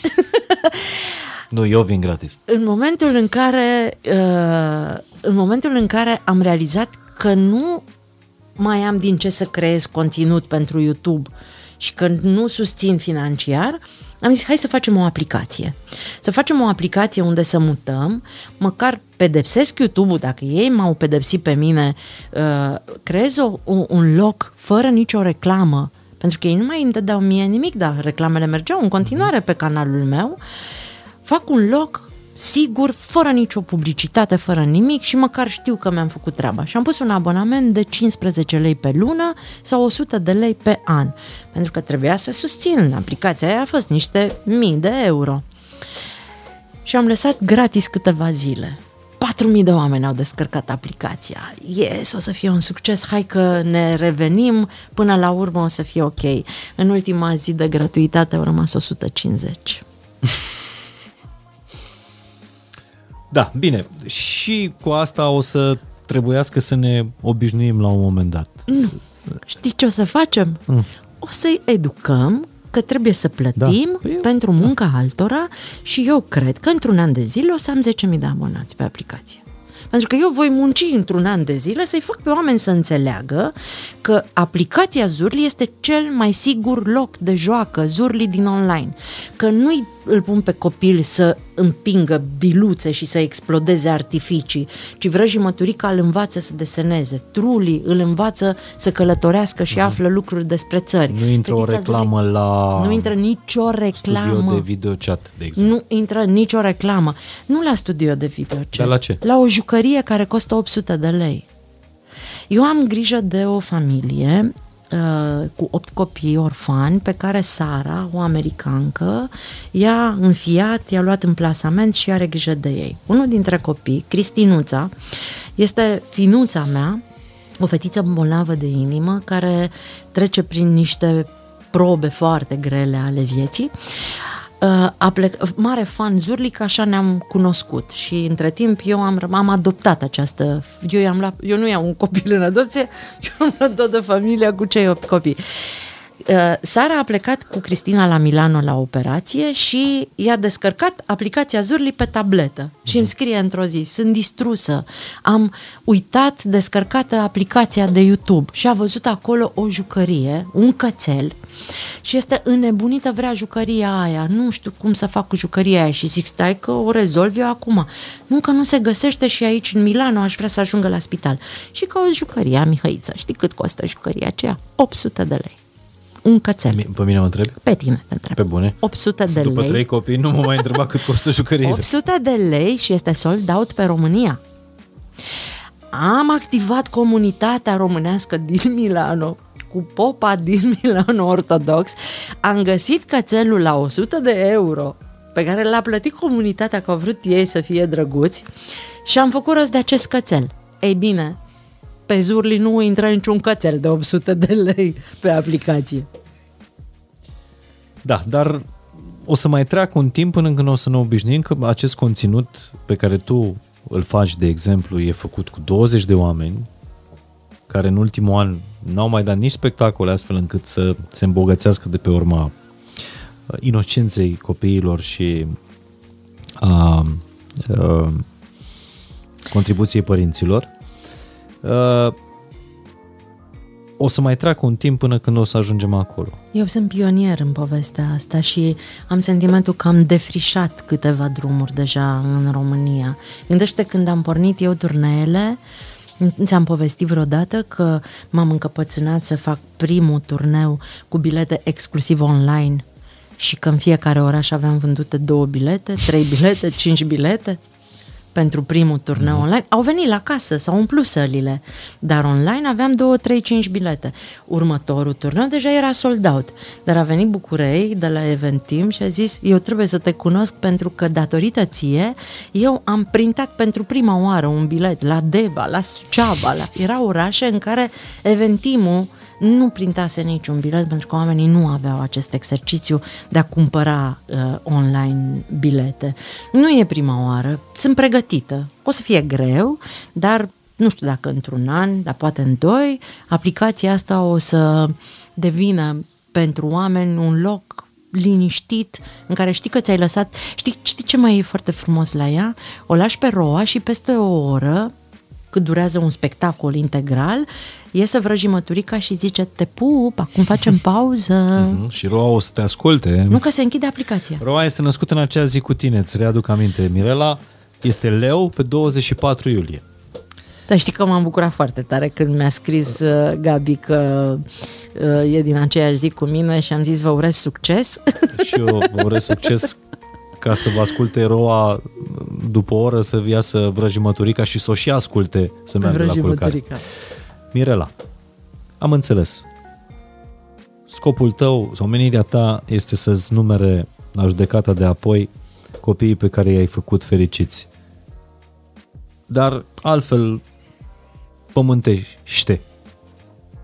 Ce-ți dorești? Așa, pe termen apropiat. Unde vrei să te ducă toată hiperactivitatea asta a ta? Pământește. La țară. la țară. Vreau o casă la țară, cu un coteț cu găini. Să-mi fac omletă din ouăle pe care le iau eu din găinar. Să aud cocoșul dimineața și să am timpul și răgazul să scriu toate lucrurile pe care le am în minte și pe care am reușit să le structurez pe hârtie. Am foarte multe proiecte la care lucrez și îmi doresc foarte tare să... Uite, unul din proiecte e să reușesc să pun cap la cap 365 de jocuri. Unul pe zi. Pentru că știi ce nu știu părinții? Că să te joci cu copilul tău e fain și simplu. nu e pur și simplu. Și eu mi-am propus să creez pentru ei instrumente care să-i ajute zilnic să se oprească 10 minute din tot ce fac și să se joace ceva cu copiilor. Și pentru că foarte mulți nu pot să o facă natural, eu să le ofer aceste instrumente. Pe urmă mi-am mai dat seama că tot ce poate să facă un părinte până la sfârșitul vieții lui e să rămână un părinte simpatic. Și să știi că am scris un ghid pe care abia aștept să-l dezvolt despre cum să devii și să rămâi un părinte simpatic în viața copilului tău. A câta carte? Nu știu. Nu m-am gândit la Păi câta nu, câte carte. ai până acum? Uh, păi am de, de oameni mari patru și de copii multe. Vezi că despre asta nici n-am vorbit. Da. Dar nici nu o să mai vorbim Da. acum. Data viitoare. Așa, uh, uh, n-am, uh, nu fac planuri.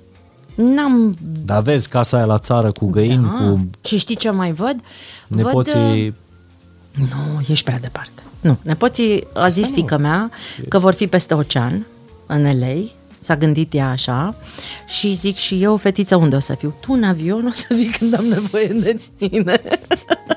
și mai mă visează o bunică uh, cu o eșarfă în vânt într-o decapotabilă cu niște ochelari mari și cu nepoți în spate și ea certându-se cu mine că îi stric educația copiilor ei. Uh, știi ce mai visez foarte tare să fac? Și nu m-am oprit din asta, visez să fac um, oglinda Disney pentru Europa de Est. Ozurlandia, un parc de distracții A, oglinda Disneyland. Da. A, ok.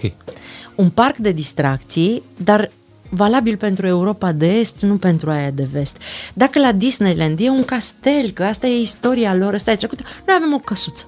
O căsuță mică, cu multe alte căsuțe, cu personaje îmbrăcat ca oamenii, nu cu rochi de prințese, cu oameni care fac lucruri ca oamenii, nu trăiesc cu zânele și cu aripile și... Și casa asta să fie în spatele curții tale, unde crești găinile? Nu. Ca un fel de Brigitte Bardot la Saint-Tropez? Nu.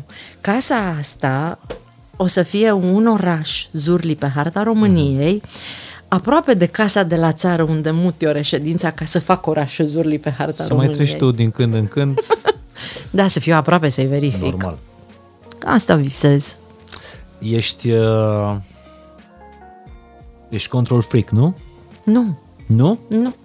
În momentul în care mi-ai câștigat încrederea și știu că ai înțeles proiectul, nu mai ai treabă cu mine. Și îți spun să ai grijă greșelile să fie cât de cât reparabile și să mi le spui la timp ca să putem să le corectăm. Și să nu te temi să greșești, pentru că dacă eu te-am pus să faci ceva, înseamnă că știi să le faci aproape la fel de bine ca mine. Nu, nu sunt control free.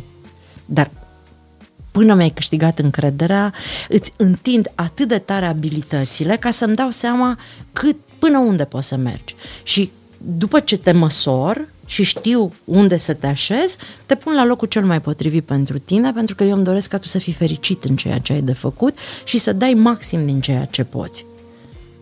Sunt foarte relaxată. Mirela, eu nu știu unde să termin uh, conversația asta și atunci când nu știu cu ce să termin, mă întorc la început. La gară în Dej, în Dej, de unde ai plecat. La 19 ani, fungind de acasă, îndrăgostită până peste, până peste cap. Și pentru că ești la ceea ce unii consideră clișeu sau nu, jumătatea, uh, jumătatea vieții, aș vrea să le spui copiilor care mâine o să fie tineri și o să ajungă în propria lor gară. Când ajungi în gară, în gara din de fiecare dintre noi am avut o gară din Dej.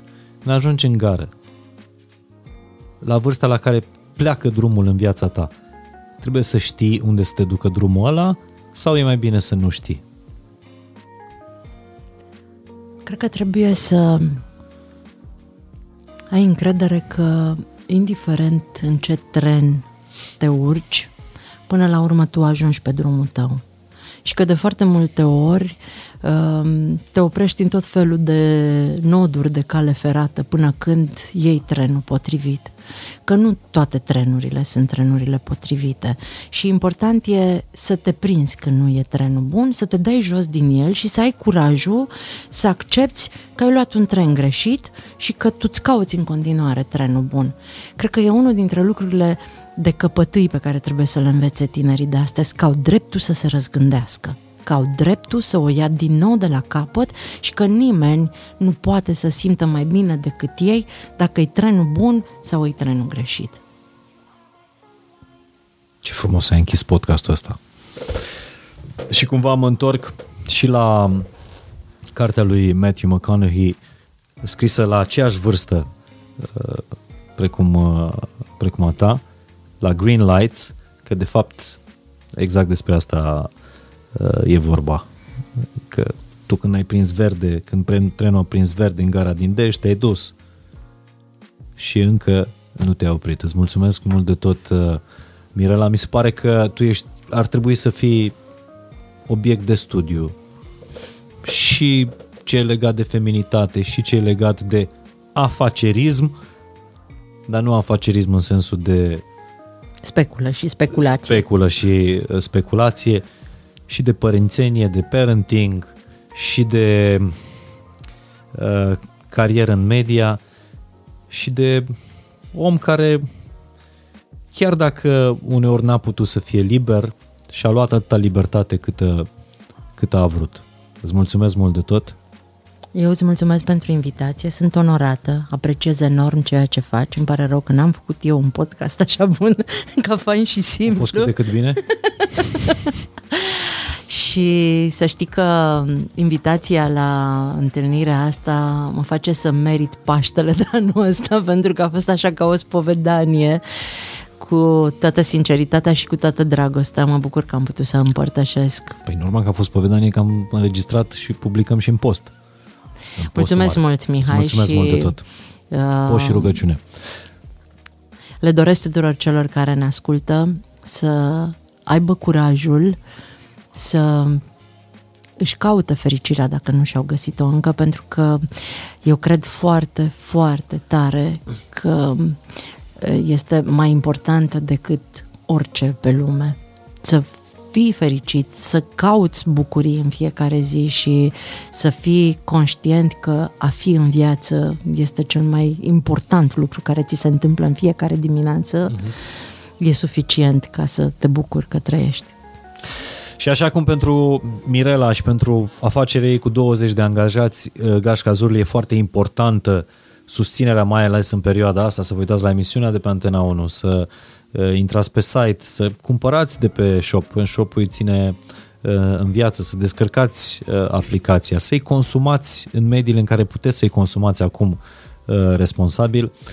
La fel și pentru canalul ăsta, pentru podcastul ăsta, pentru platforma asta, e tare important să ne lăsați feedback-ul vostru. E mult mai important decât like-ul pe care îl dați sau share-ul pe care îl dați sau uh, dacă vă abonați. E foarte, foarte important uh, feedback-ul ăsta uh, organic. Adică în momentul în care un om își găsește timp să lase un comentariu în subsolul acestui clip de pe, de pe YouTube, înseamnă că ne dă timp din, din timpul lui și nimic nu e mai prețios decât asta. Tare mi-ar plăcea să vă simt uh, exact ca o, ca o voce, nu neapărat ca un, ca un public, că nu asta îmi doresc pentru public. Am lucrat uh, în media până acum, vreau să lucrez pentru să, să vă aud și vocile. Aștept uh, comentariile voastre, mesajele către Mirela, să știți că puteți să-i scrieți, e,